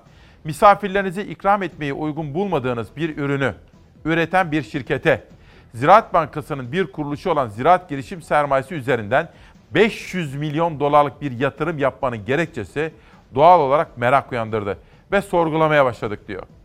İktidar sahipleri simidi misafirlerine layık görmüyor ama dünyanın geri kalanının simide çok para harcayacağını düşünüyor olmalı ki bu nedenle yüz milyonlarca doları girişim sermayesi adı altında bir simitçi aktarmaya kalkıyor. Burada sorun simitte değil, simitte sembolize olan kamu kaynaklarının kullanımındaki keyfiyettedir. İşte cümle burası efendim. Sorun kamu kaynaklarının yani halkın parasının nereye harcandığına dair keyfiyettedir. Bu rahatlık da Cumhurbaşkanlığı hükümet sistemi adı verilen yeni rejimin bir sonucudur. Yeni rejimde kamu kaynaklarının kullanımında şeffaflık ve hesap verebilirlik olmaması sorun kaynağını oluşturmaktadır. Okuyayım mı daha? İlginizi çekti mi? Demokrasi tas tamam budur efendim. Demokrasi halkın parasının nereye harcandığına dair bir bilgi ve bir sorgulamadır. Yani şeffaflıktır. Aynı meseleyi şehir hastaneleri için de soruyor. Köprüler için de soruyor. Yani keyfiyet mi var yoksa ekonomik mantık mı işliyor diyor. Biliyorsunuz kamuda elde kalan ne var ise varlık fonuna aktarıldı. Bu fon üzerinden yapılan işleri de bilmiyoruz. Simitçiye 500 milyon dolar ödemeye kalkan ama son anda kamuoyundan gelen tepkilerden dolayı vazgeçtiği anlaşılan Ziraat Girişim Sermayesi AŞ'de bir varlık fonu. Valla idam tartışmalarına biraz da bu çerçeveden bakmakta fayda var diyorum efendim. Bugün biz bütün ekip arkadaşlarımla, danışmanımla hep beraber oturduk, kafa kafaya verdik. Kanal İstanbul Türkiye'nin meselesi dedik. Bunu manşet yaptık. Makam sahibi olmak için bu özel sabahta Çalarsat gazetesi geliyor. Kanal İstanbul tartışması gündem oldu efendim. Dün CHP lideri İstanbul'daydı. Turizm konferansında konuştu. Herkes hayır kardeşim derken bir kişi inat ediyor, ben yapacağım diyor. Bu sözler Kılıçdaroğlu'na ait. Cumhurbaşkanı Erdoğan ne diyor? Aynı zamanda AK Parti'nin lideri Sayın Erdoğan. Yapacağız. Yap işlet devretle müşteri bulduk. Bulduk bulduk. Yoksa biz burayı milli bütçeyle yapacağız diyor. Belediye başkanı seçildi. Bekleyin ocağın ilk haftasında çalıştay var. Biz bunu dedikçe acele ediyorlar. Ya bir durun aceleniz ne? Yangından mal kaçırır gibi bunu tartışalım konuşalım diyorlar. İşte Türkiye. Demokrasi dediğiniz şey tas tamam budur. Gazetecilerin yapması gereken tas tamam budur. Halkın parası nereler harcanıyor? Harcanan yerler doğru yerler mi? Mühendis diyor mu? Hayır. Çevreci diyor mu? Hayır. O da hayır diyor. Herkes hayır diyor. Ama bir kişi ben yapacağım diyor. Burayı yapacağız. Yap işlet devletle müşteri bulduk bulduk. Aksi takdirde biz burayı milli bütçemizle yapacağız. Yapamazsın kardeşim. Zaten yapamayacaksın. Zaten gideceksin. İlk seçimde zaten gideceksin. Kanal İstanbul'da tartışma devam ediyor. Erdoğan'ın kararlılığına Kılıçdaroğlu aynı netlikte yanıt verdi. Kazmanın vurulması için tarih veren Ulaştırma Bakanı'na da yanıt İstanbul Büyükşehir Belediye Başkanı Ekrem İmamoğlu'ndan geldi. İnşallah önümüzdeki yıl yakında kazmayı vuracağız. Bekleyin ocağın ilk haftasında çalıştayımız var. Ben bunu dedikçe adam acele ediyor ya. Yarın kazma vuracağız diyor Sayın Bakan ya. Yarın kazma vuracağız. Ne kazmasıysa bu. Ben kazmayla çalıştım. Tütün tarlasını bilirim. Neye vuruyorsunuz ya? Çocuk oyuncağı mı? İstanbul Büyükşehir Belediyesi Ocak ayında çalıştayı da beklemeden 56 sayfalık bir rapor sundu Çevre Bakanlığı'na. Ancak Çevre Bakanı da açıklamalarında itirazı değerlendirmiş görünmüyor. Çünkü bakan kurumda önümüzdeki hafta için randevu verdi. İnşallah önümüzdeki hafta itibariyle de ÇED sürecinin sonuna gelmiş olacağız. Önümüzdeki hafta sadece ÇED raporu beklenmiyor. Kanal İstanbul ve benzeri projelerin yap işlet devret modeliyle yapılabilmesine itiraz eden CHP konuyu Anayasa Mahkemesi'ne taşımıştı. Mahkeme 24 Aralık'ta itirazı görüşmeye başlayacak. CHP Genel Başkanı Kılıçdaroğlu da İstanbul'da yerel yönetimler ve turizm zirvesinde proje için finansman olmayı düşünenlere seslendi. Hiç kimse 5 kuruş para ayırmaya kalkmasın. Ayırdıkları paranın kuruşu dahi verilmeyecektir. İstanbul'a ihanete doymadılar mı ya? İstanbul'a ihanete doymadılar mı? Tam bir kara mizah uyguluyorlar. Dertleri aslında samimi eleştiri değil. Dertleri siyasi prim elde etmek. Şu an tartışmaya bakar mısınız? Niye karşısınız? Ya siz neyi savunuyorsunuz? Biz en azından karşı olduğumuz şeyleri araştırdık. Büyükşehir'in elindeki raporları biliyoruz. Nasıl kötü bir proje olduğunu, bakın altını çiziyorum, kötü bir proje olduğunu biliyoruz. Bakın ne kadar güzel bir proje diye eliyle gösterirken gördüğünüz manzarada ne var? 40 kat, 50 kat, 60 kat koca koca gökdelenler var. Günün Türkçesiyle bir rant projesi. Rant denilerek karşı çıkılan projenin aslında CHP'nin hayata geçiremediği Ecevit projesi olduğu iddiasına ise Erdoğan toprak açıklık getirdi. Kanal İstanbul doğrudur. 1994'te Ecevit'in yerel seçimlerinde bir projesiydi. Ve o zaman İstanbul'da seçimlerden sorumlu kişi de bendim. O zaman bize akademisyenler, bilim insanları geldiler. Dediler ki bu kanalın verimliliği yok. Sayın Ecevit'le birkaç toplantı yapıldı. Allah rahmet eylesin, nur içinde yatsın. Ecevit'in o dönemdeki o hatayı görüp devlet adamı olarak geri çekilmesini sizler de yapabilirsiniz. Bu da bakın önemli bir düzeltmeydi efendim. Az evvel sizlere bazı sorular sormuştum hukuka, adalete ilişkin. Avukat Mustafa Ateş diyor ki, günaydın sevgili İsmail. Soru şöyle olmalı. Türkiye'de yargı var mı, kaldı mı? Hani bağımsız yargı dedim ya, bağımsız değil yargı kaldı mı diye soruyor. Bakın bunu da bir hukuk insanı soruyor. Leyla Bağrıyanık. Az evvel sizlere demiştim ki, bütün bunlar niye? Çocuklarınız okula gidiyor ya şimdi. Onlar güzel bir ülkede yaşasınlar diye. Leyla Hanım diyor ki, evet diyor. Siz bunu söyleyince oğlum yanımdaydı, gülümsedi. Çocuklarınızı okula göndereceksiniz deyince makam sahibi olmak için derken gönüllerdeki makam daha önemli diyor. Ta Biremen'den bana yazan Sevda Hanım da bunu söylemiş. Makam mevki önemli değil, gönül sahibi olmak lazım diyor. Leyla Bağrı Yanık ona da teşekkür ediyorum efendim. Bu Kanal İstanbul tartışmasına devam edeceğim. Devam edeceğim. Ceyda Karan, anlaşılan o ki Kanal İstanbul'un sonuçlarını bilimsel açıdan ortaya koyan yabancılarda eksik değil. Rus uzman demiş ki Kanal İstanbul için uyarmış. Yosun ve pis koku olur ve özellikle İstanbul'un büyük bir su sorunu meydana gelir diyorlar efendim. Ben şu gözle bakıyorum. Belki yapılacaktır ileride ama şu anda ekonomik kriz var. Firmaların durumunu burada tek tek size anlatamıyoruz bile. Kimler neler yaşıyorlar. Kurtarma paketleri niye geliyor peş peşe? Ya kocaman bir bakanın oğlunun şirketi, bir başka bakanın ailesinin şirketi. Tek tek isimlerini gündeme getiremiyoruz burada. Moraliniz bozulmasın diye. Ama ekonominin hali iyi değil. Ben şöyle bakıyorum. Öncelik mi? Zamanı mı? Sırası mı?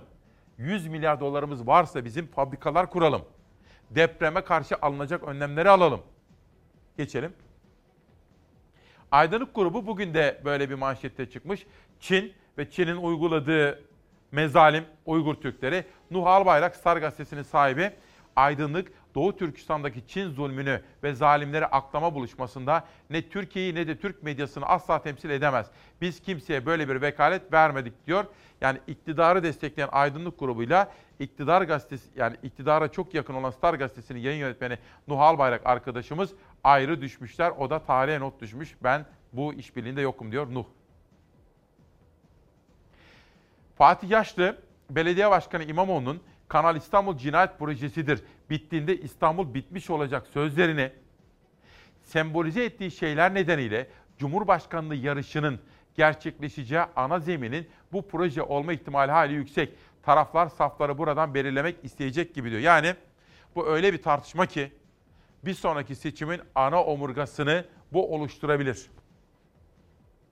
Ana muhalefet partisi lideri Kılıçdaroğlu ne diyor bakalım? Geçelim arkadaşlar.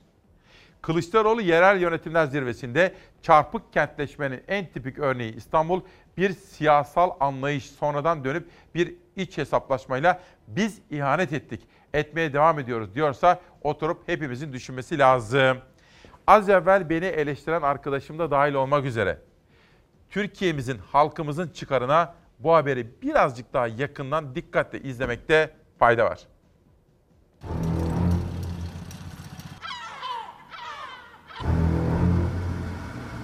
Şehre ihanet ettik. Hala da ihanet ediyoruz.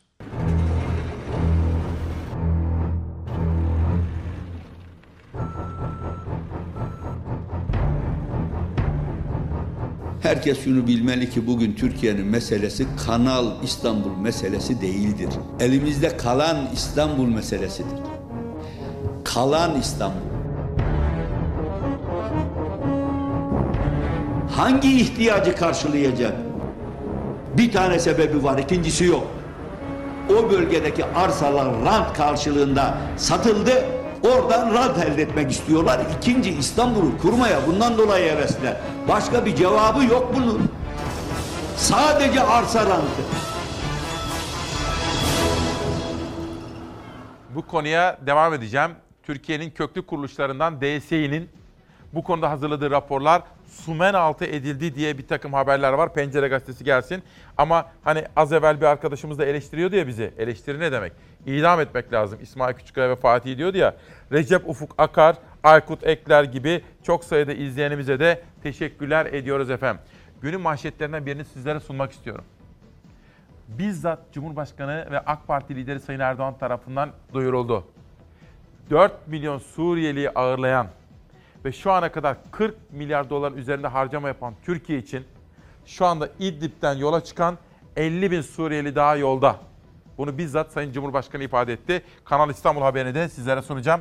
Bu arada efendim ben ödül törenine katılamadım maalesef ama 19. Tokat Enleri Hüseyin Akbaş'a teşekkür ediyorum. Hüseyin Akbaş ödülleri Tokat'a çok teşekkür ediyorum. Çalarsat ailesi adına aldım bu özel ödülü. DSİ'nin Kanal İstanbul raporu Sumen altı mı diye bir soru. CHP Genel Başkan Yardımcısı Gülizar Biçer Karaca, Devlet Su İşleri'nin Kanal İstanbul projesi için sunduğu görüşün ÇED raporunda yer almadığını belgeleriyle ortaya çıkardı. Peki,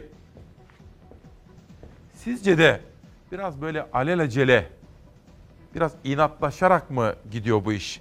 Bence biraz öyle gidiyor. Yoksa İmamoğlu'nun sorduğu gibi bu acelenin sebebi ne ola? Terkos'la birlikte Sazlıdere Barajı yani aslında İstanbul'un sınırları içerisinde bulunan kendine ait olan barajların neredeyse beşte birinin gideceği bir proje yapmış olacaksınız. Olasılık meselesi değil artık zaman meselesi yaptığınız zaman olacak. Sadece uzmanlar değil devletin su konusundaki en yetkili kurumu Devlet Su İşleri Genel Müdürlüğü de Kanal İstanbul İstanbullu için susuzluk anlamına geliyor dedi. Kurum bu görüşünü Çevre ve Şehircilik Bakanlığı'na da iletti. Hem de iki farklı tarihte iki ayrı rapor olarak ancak o raporlar kanalın yapımı için gerekli olan ÇED raporuna eklenmedi. Bir anlamda tehlikeler yok sayıldı. Devlet su işlerinin o her şeye rağmen, her şeye rağmen derin teknik ahlak ve kültüründen dolayı sağlıklı bir rapor sunması ve buna karşıyız. İstanbul'un su politikaları açısından karşıyız demesi beni mutlu etmiştir, sevindirmiştir tüm baskılara rağmen. O bölgedeki su kaynaklarından İstanbul'umuzun yaklaşık yüzde dört suyu temin edilmektedir. Bölgedeki su kaynaklarının azalması İstanbul'umuzun su ihtiyacını e, olumsuz noktada etkileyecek bir durumu oluşturmamaktadır. Bakan Murat Kurum'un İstanbul suyunun %4'ü dediği alanda devlet su işlerinin raporuna göre hem Sazlıdere Barajı hem de Terkos Gölü var ve devlet su işlerine göre kanal bu iki kritik su kaynağını tamamen devre dışı bırakacak. Terkos Gölü'nün hemen yanından geçiyor. Aşağıya doğru iniyor. Sonra Sazlıdere Barajı'nı da içine alarak Küçükçekmece'ye doğru gidiyor. Sonra Küçükçekmece Gölü'nü de içine alıyor. Bu güzergahtan geçen kanalın Terkos Gölü besleme havzasını, Terkos Kağıthane içme suyu ishali hatlarını, Terkos iki telli ishali hatlarını kestiği, Sazlıdere Barajı'nı devre dışı bıraktığı görülmektedir. Burası Sazlıdere Barajı yılda 52 milyon metreküp su sağlıyor İstanbul'a. Yani en az 5 milyon insanın içme suyu ihtiyacını karşılıyor. Devlet Su İşleri'nin ÇED raporuna dahil edilmeyen raporuna göre Sazlıdere Barajı Kanal İstanbul'un yapımıyla birlikte yok olabilir, milyonlarca insan susuz kalabilir. Devlet Su İşleri'nin raporuna göre Sazlıdere Barajı Terkos Gölü'nden aktarılan 39 milyon metreküp su içinde depo görevi görüyor. Eğer kanal yapılırsa Terkos Gölü'nün bu ara deposu da ortadan kaybolacak ki İstanbul'un en kritik içme suyu hafızası Terkos Gölü'nü bekleyen tek tehlike de bu değil. En olumsuz durumda bilhassa kayaçlarda bulunan kırık ve çatlakların sondajlarla tespiti mümkün olamamaktadır. Kanal açılarak su verdikten sonra bu kırık ve çatlaklardan Terkos Gölü'ne tuzlu suyun girişim yapması, Terkos Gölü su kaynağının elden çıkması ve İstanbul'un büyük bir bölümünün susuz kalmasıyla neticelenebileceği göz önünde bulundurulmalıdır. Siz burayı yok edeceksiniz sonra da cazibe merkezi e, kazandırdım falan diye kendinizi kandıracaksınız. Yok öyle bir şey. Yani cazibeyi yok edici bir proje. Devlet Su İşleri'nin hazırladığı raporda susuzluk riski mevcut nüfus üzerinden yapılıyor. Ancak kanalın yapımıyla meydana gelecek nüfus artışının da hesaplanması gerektiğinin altı çiziliyor. Nüfusun artışına valla Karadeniz bile yetmeyebilir yani. Karadeniz'in suyunu tuzundan arındırsak yetmez bize. Susuzluğa çare olarak gösterilen Melen Barajı'ndaysa durum bu. Baraj duvarlarındaki çatlaklar nedeniyle su tutamıyor. Günün en önemli iki videosuna sıra geldi. Biri memleket manzarası, işsizlik bir vatandaş konuşacak, siz konuşacaksınız. Çok konuşulacak. Başka kimse gösteremez size onu. İki, bugün makam sahibi olmak için. Bu nereden çıktı? Onu da Balıkesirli bir belediye başkanı. Bu iki videoyu vereceğim size ama önce Ensar Polat'a Hakikat Yolculuğuna katıldığı için teşekkür ediyorum.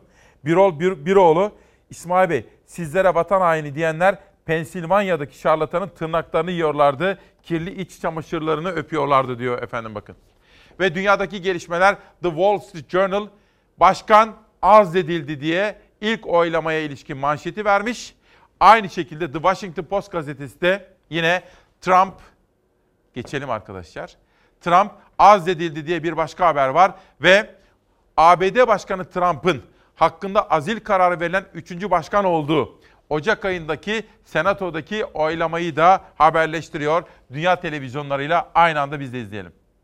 Those in favor say aye.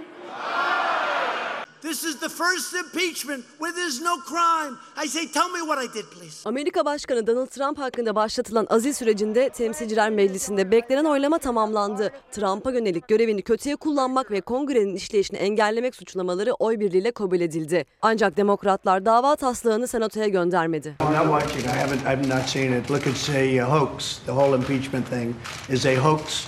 Uh, we look forward to getting onto the Senate. Trump'ın demokrat rakibi Joe Biden ve oğlunun Ukrayna hükümeti tarafından soruşturulmasını istemesiyle başlayan azil sürecinde son noktaya gelindi. Oylamada Temsilciler Meclisi Trump'ın aziline karar verdi. Fakat demokratların dava taslağını senatoya göndermemesi tartışmalara yol açtı. Demokratlar Amerika Başkanı'nın senatoda adil yargılanmayacağını düşünüyor.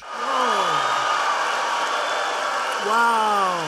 Donald Trump, demokratların raporu henüz senatoya sunmamalarına yönelik yorumunu sosyal medya üzerinden yaptı. Cumhuriyetçilerden tek bir oy bile alamadılar dedi. Temsilciler Meclisi'nde demokratlar soruşturma oyunları için cumhuriyetçilerden tek bir oy alamayacak kadar aciz. Cumhuriyetçiler daha önce hiç bu kadar birleşmemişti. Demokratların dosyası o kadar kötü ki duruşmaya gitmek bile istemiyorlar. Temsilciler Meclisi Genel Kurulu'nda yapılan oylamada 3 demokrat üyenin Trump lehine oy vermeleri dikkat çekmişti. O üyelerden Jeff Van Drew partisinden ayrılarak Cumhuriyetçi Parti'ye katılacağını açıkladı. You have my undying support. Thank you. Thank you very much. Yıl sonu basın toplantısı düzenleyen Rusya lideri Putin'den de Trump'a destek geldi. Putin Trump'ın görevde kalmasını dilediğini açıkladı. Trump hakkında başlatılan azil sürecinin demokratların uydurması olduğunu ifade etti. Кто, как и в рамках каких полномочий Başkan Trump çoğunluğu cumhuriyetçilerden oluşan senatoda yargılanmak istediğini yineliyor. 2020 başkanlık seçimleri için gerçekleştirilen kamuoyu araştırmaları Trump'ın halkın desteğini artırdığı yönünde. You're declaring open war on American democracy. Önemli benim takip ettiğim bir gelişme Zeydan Karalar Adana Belediye Başkanı Güler Sabancı'yı ve Sabancı Holding Yönetim Kurulu Adanalı bir ailedir biliyorsunuz. Ziyaret etmişler ve yatırımları konuşmuşlar. TEMSA sorununu gündeme taşımışlar. Biz de takip edelim efendim. Bugünkü manşet nereden çıktı? 20 Aralık 2019 Cuma gününde İsmail Küçükkaya Demokrasi Meydanı'nda makam sahibi olmak için ne gerekiyor efendim? Günümüzde Türkiye'de makam sahibi olmak için ne gerekiyor? En son haber.com AK Partili Balıkesir Büyükşehir Belediye Başkanı Yücel Yılmaz diyor bunu. Bir İmam Hatipli olacaksın, bir de Trabzonlu. Makam sahibi olmak için. Bu bizim dönemde böyle. Diyor ki AK Partili Belediye Başkanı bizim dönemde makam sahibi olmak için diyor bir Trabzonlu olacaksın, bir de İmam Hatipli olacaksın. İnsanlarda bir kalitesizlik, yönetilemez, e, isyancı, e, ekonomik sürdürülemez bir yapı var mı? Aksine e, devletin en istikrarlı kurumlarında hep baktığınızda bu yörenin insanların e, olduğunu görürüz. Yani askeriyesinde, memurunda vesairesinde devleti temsil eden bir e, insan varlığı var aslında burada. Siyaseti demiyoruz. Siyaseti Trabzonlular temsil ediyor. Karadeniz'de. Yani bir İmam Hatipli olacaksın bir de Trabzonlu yani makam sahibi olmak için. Bu bizim dönemde öyle. Trabzonlu da değilim. Ne yapacağız bu durumda? Ne yapalım? Zehra Emre, doğadan yaratıcılığa büyülü gerçeklik. Günün en çok konuşulacak videosuna geliyor. Elazığ Hakimet. Bunu da Savaş Yıldız kardeşimle beraber seçtik. Dün akşam Habertürk'te Mehmet Akif Ersoy'un konuydu İlker Başbuğ. O da Cihat Yağcı'nın bu kitabından bahsetti. Türkiye ile Libya arasındaki özel bölge anlaşması. Cihat Yağcı Paşa bu konuda çok özel çalışmıştı. Efendim şimdi bu ses sizin sesiniz bakın. Burası Elazığ Hakimiyet. Tek gündem işsizlik. Şimdi herkes sussun. Ben susayım. Herkes sussun. İktidarıyla, muhalefetiyle, işçi sendikalarıyla herkes Türkiye Cumhuriyeti'nin vatandaşını denesin. Yok CHP'miş, yok MHP'miş, yok. Hepsi boşa. Benim siyasetim ekmeğim. Bana ekmek verin. Tamam mı? Benim devletim o. Valinin karşısına çıkmışım, vali sekreterinin. Çok özür dilerim. Bunu söylüyorum. Şu an var ya beni dinliyor. Sırtımı ovazlıyor diyor ki ne? Peçete sat. Git boyacılık yap. Ben de biliyorum. Ama herkes her mesleği severek yapsın kardeşim. Boyacılık da yapıyorsa, çorap da satıyorsa burada namusuyla satsın, severek yapsın. Ama mecburiyetten, açlıktan yapmaz. Bak iş kurunun önünde kaç günde gitmiş. Atölyede herkes orada oturmuş. Aa ne gönderi, ne gönderi. Geliyorum şeyden. Sen söyle, organizeden. Ne işi ya? Hangi işten bahsediyorsunuz ya? Ekmek versinler baba ekmek. Gençlere yazık günah ya. Eşinden mi ayrılayım? Ekmek versin ekmek. İş versin. Bak cebimde elektrik parası gelmiş 13 milyon. 11, 12, 16 milyon para kalmış. Günde bir ekmek yiyorum ki ne? Karnımı doyuruyorum ki? Babama? Babam kalkıp şey onursuzlaşma. Sabah ben bunu görmemiştim. Yerel gazeteleri Savaş Yıldız kardeşimle seçiyoruz ya. Savaş dedi abi bunun bir videosu var. Yani çok enteresan değil mi? Ve bugün cuma. Hafta sonunda ne yapıyorsunuz efendim? Hafta sonunda. Kitap okuyalım. Aydınlanmanın ana kucağında laiklik ve Atatürkçülük Profesör Doktor Hüseyin Aydın kitabı. Kitap okuyacağız, dostlarla konuşacağız, film izleyeceğiz.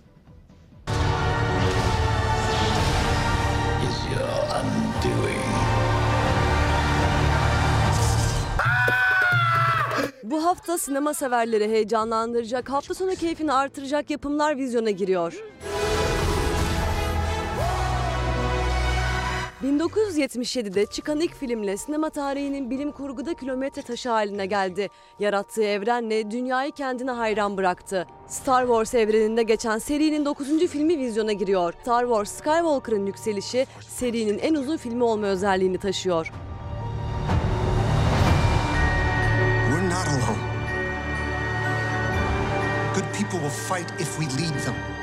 Skywalker'ın yükselişinde Kylo Ren ilk düzenin büyük lideri olur. Galakside dengeler değişir. Yeni Star Wars üçlemesinin ana karakterlerinden Rey'e dair önemli ayrıntılar içeren filmde Skywalker hikayesi tamamlanıyor. Long have I waited.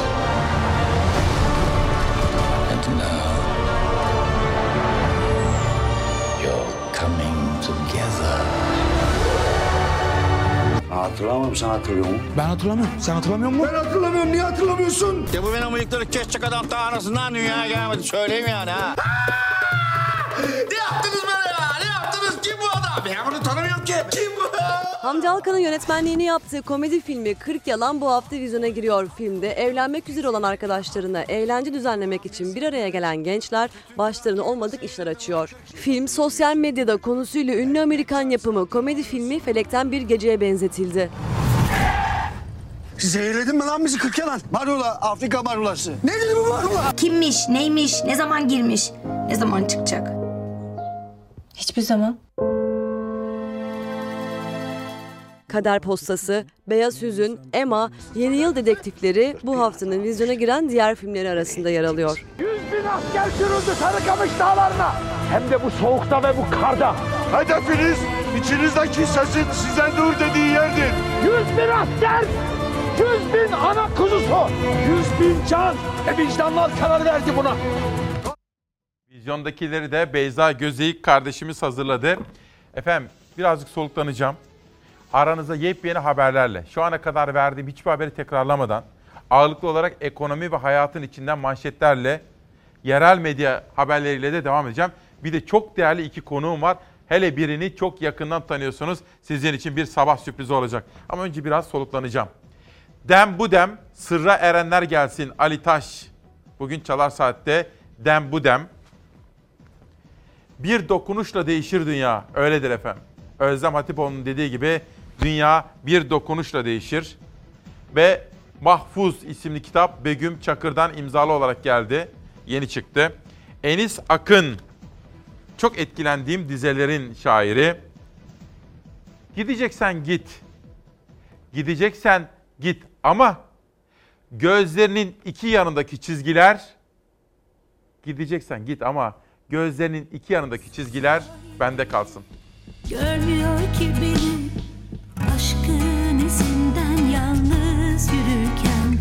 tükenirmiş gibi yitiriyorum seni. Burada şimdi acı çekerken acı çekerken bir ayrılıktan geriye kalan hoş anılar mı sanmam. Son bakışından düşen birkaç damla gözyaşına inanmam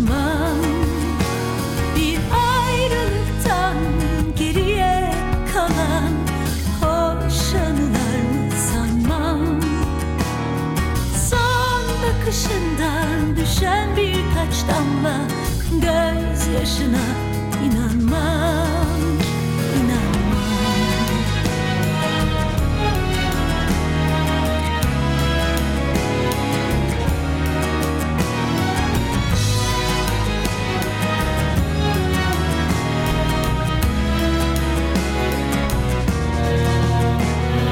Küçüldü bedenim, üşüyordu ellerim. Sen ruhumun üstünden ezip geçerken Acıtıyor gidişin, nefesini özledim.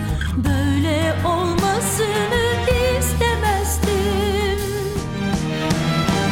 Bir ayrılıktan geriye kalan Hoş anılar sanmam. Son bakışından düşen birkaç damla gözyaşına inanmam. Bir ayrılıktan geriye kalan hoş anılar sanmam. Son bakışından düşen birkaç damla gözyaşına inanmam. Bugün kaçıncı gün kaçıncı 20 Aralık 2019 günlerden Cuma İsmail Küçükkaya ile Demokrasi Meydanı'ndasınız.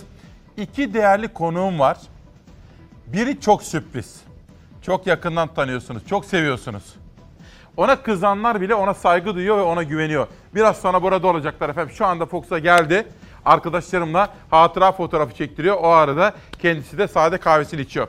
Makam sahibi olmak için dediğim bu özel sabahta 20 Aralık'ta evvela her birinize can sağlığı diliyorum. Hastalarımıza geçmişler olsun diyorum.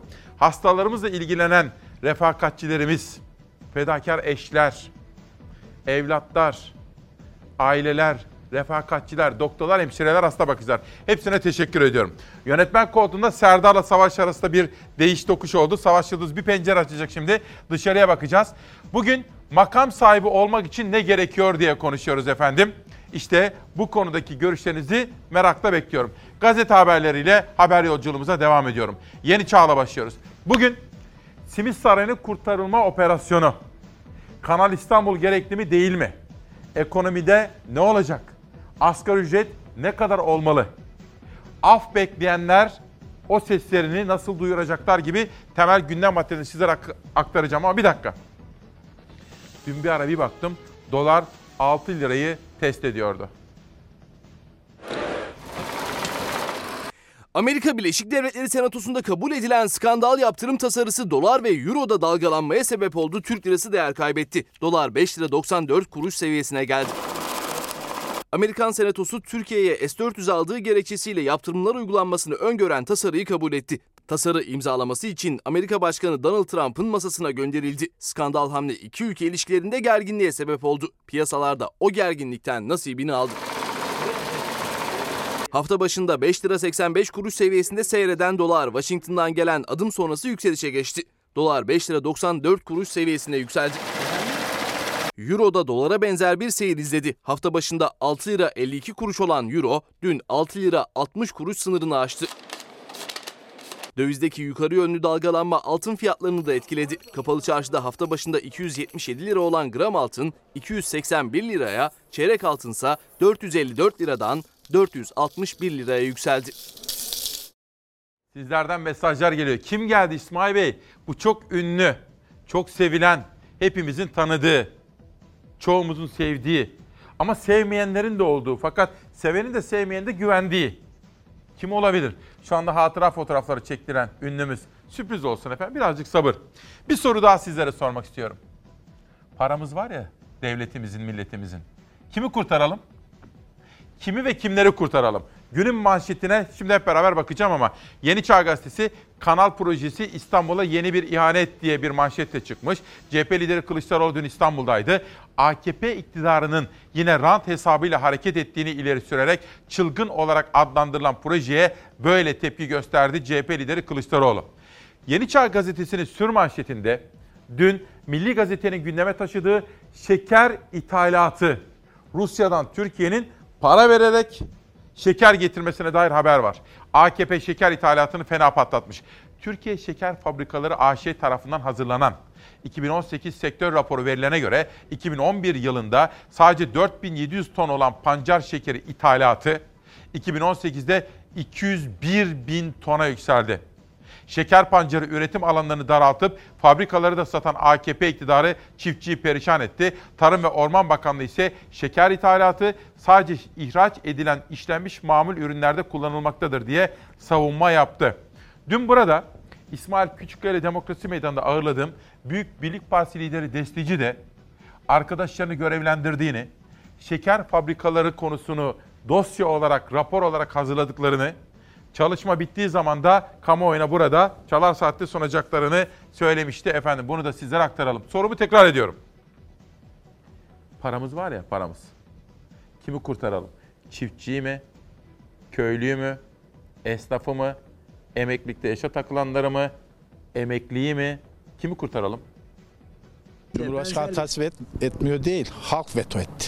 Mecbur kaldılar. Sayın Cumhurbaşkanımız Simit Sarayı ile ilgili de yetkililerle yapmış olduğu görüşmeyi paylaştı. Kamu bankalarının bu anlamda yapmış olduğu tasarrufların ülkemize getirmiş olduğu sonuçları da ifade ettiler. Minareden at beni, in aşağı tut beni. Simit Sarayı tartışmasının dumanı tüterken Ziraat Bankası şimdi de Dünya Göz Hastanesi'ni kurtarma iddiasıyla gündeme geldi. İddiaya göre banka Dünya Göz Hastanesi'nin de ödeyemediği 200 milyon dolarlık kredi borcunu devralmaya hazırlanıyor. Türk halkı tıpkı Simit Sarayı'nı kurtarma operasyonunda olduğu gibi veto edecektir. Dünya Göz'le ilgili iddiayı da tıpkı Simit Sarayı'nda olduğu gibi Sözcü gazetesinden Serpil Yılmaz kaleme aldı. Yılmaz, Ziraat Girişim Sermayesi Yatırım Ortaklığı'nın Dünya Göz Hastanesi'nin 200 milyon dolarlık kredi borcunu temizleyip karşılığında hisse satın alacağını yazdı. Simit Sarayı'nda böyle bir şey atıldı ama bunun e, gerçekçi olmadığı ortaya çıktı. Bu banka biliyorsunuz varlık fonunda.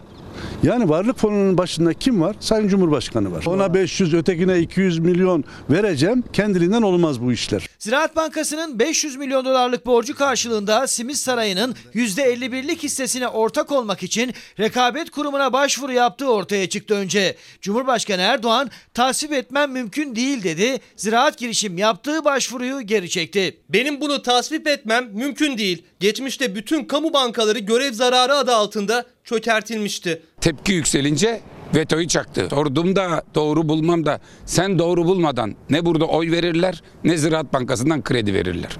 Kimse kimseyi kandırmasın. Serpil Yılmaz'ın haberinde dile getirdiği iddiaya göre aslında Ziraat Bankası tarafından ilk kurtarılacak şirket Dünya Göz Hastanesi olacaktı ama sürpriz bir şekilde Simit Sarayı öne çekildi. Bunu duyduğum anda genel müdürümüzü aradım. Genel müdürümüz bir ara gündeme geldi ama böyle bir şeyi şu anda düşünmüyoruz dedi. Sanki Cumhurbaşkanımızın ya da hükümetin yeni haber olmuş gibi bir tavır. Ya bunu yapmasınlar. Bu hususta hassasiyeti de yine kamuoyuyla paylaşılmıştır. Son bir yıl içinde Ziraat Bankası'nın yabancı bankalardan sağladığı sendikasyon kredisi miktarı nedir? Bu kredinin ne kadarlık bölümü Simit Sarayı gibi yandaş şirketleri kurtarmak için kullanılmıştır? Ziraat Bankası ve şirket kurtarma iddiaları peş peşe gelirken CHP'li Gürsel Tekin de Cumhurbaşkanı yardımcısının yanıtlaması istemiyle meclise Ziraat Bankası'nın teşvik ve hibeleriyle ilgili 5 soruluk bir önerge verdi. Biraz sonra konuğum gelecek. Ona da soracağım. Ya diyeceğim ki siz bunca yıldır böyle bir yoldan gidiyorsunuz. Makam, mevki sahibi olmak için ne gerekir? Bunu da biraz sonra kendisine soracağım. Delfin gibi Asem'de ne gerekir diyor bakın. Ayrı ayrı yolladıkları mesajda Delfin de onu söylüyordu. Eğitim, dürüstlük, çalışmak lazım diyor efendim. Bir soru daha soracağım. Kimi kurtarmak lazım dedim ya. Buna ilişkin bir haber daha var. Bir sütçü haberi. Ama önce hikayemi ben seçtim diyor Melis İşiten. Yeni çıkan kitabıyla bu sabah çalar saatte. Yeni Çağ gazetesini sundum. Hemen peşine Türk Gün gazetesinin manşeti. Cumhurbaşkanı Erdoğan'ın haberdar ettiği 50 bin Suriyeli daha Türkiye yolunda. Cumhurbaşkanı Erdoğan yeni göç dalgasına dikkat çekti. Erdoğan terörle mücadelenin lafla değil icraatla olabileceğini belirtirken güvenli bölge planının ne kadar önemli olduğunu bir kez daha ortaya koydu. Dün Malezya'da yaptığı konuşmasında Türkiye'nin Türkiye'deki 4 milyon Suriyeli için şu ana kadar 40 milyar dolar harcama yaptığını belirtti AK Parti lideri ve Cumhurbaşkanı Erdoğan ve şu anda da İdlib'den yola çıkan 50 bin Suriyelinin daha Türkiye'ye doğru gelmekte olduğunu da altını çizdi. O halde siz çok kıymetli Çalarsat ailesine soralım. Kimi kurtaralım? Buradan ya. Sazımızla ne bakarsa yaptın. Bizim ziraattan yaptım.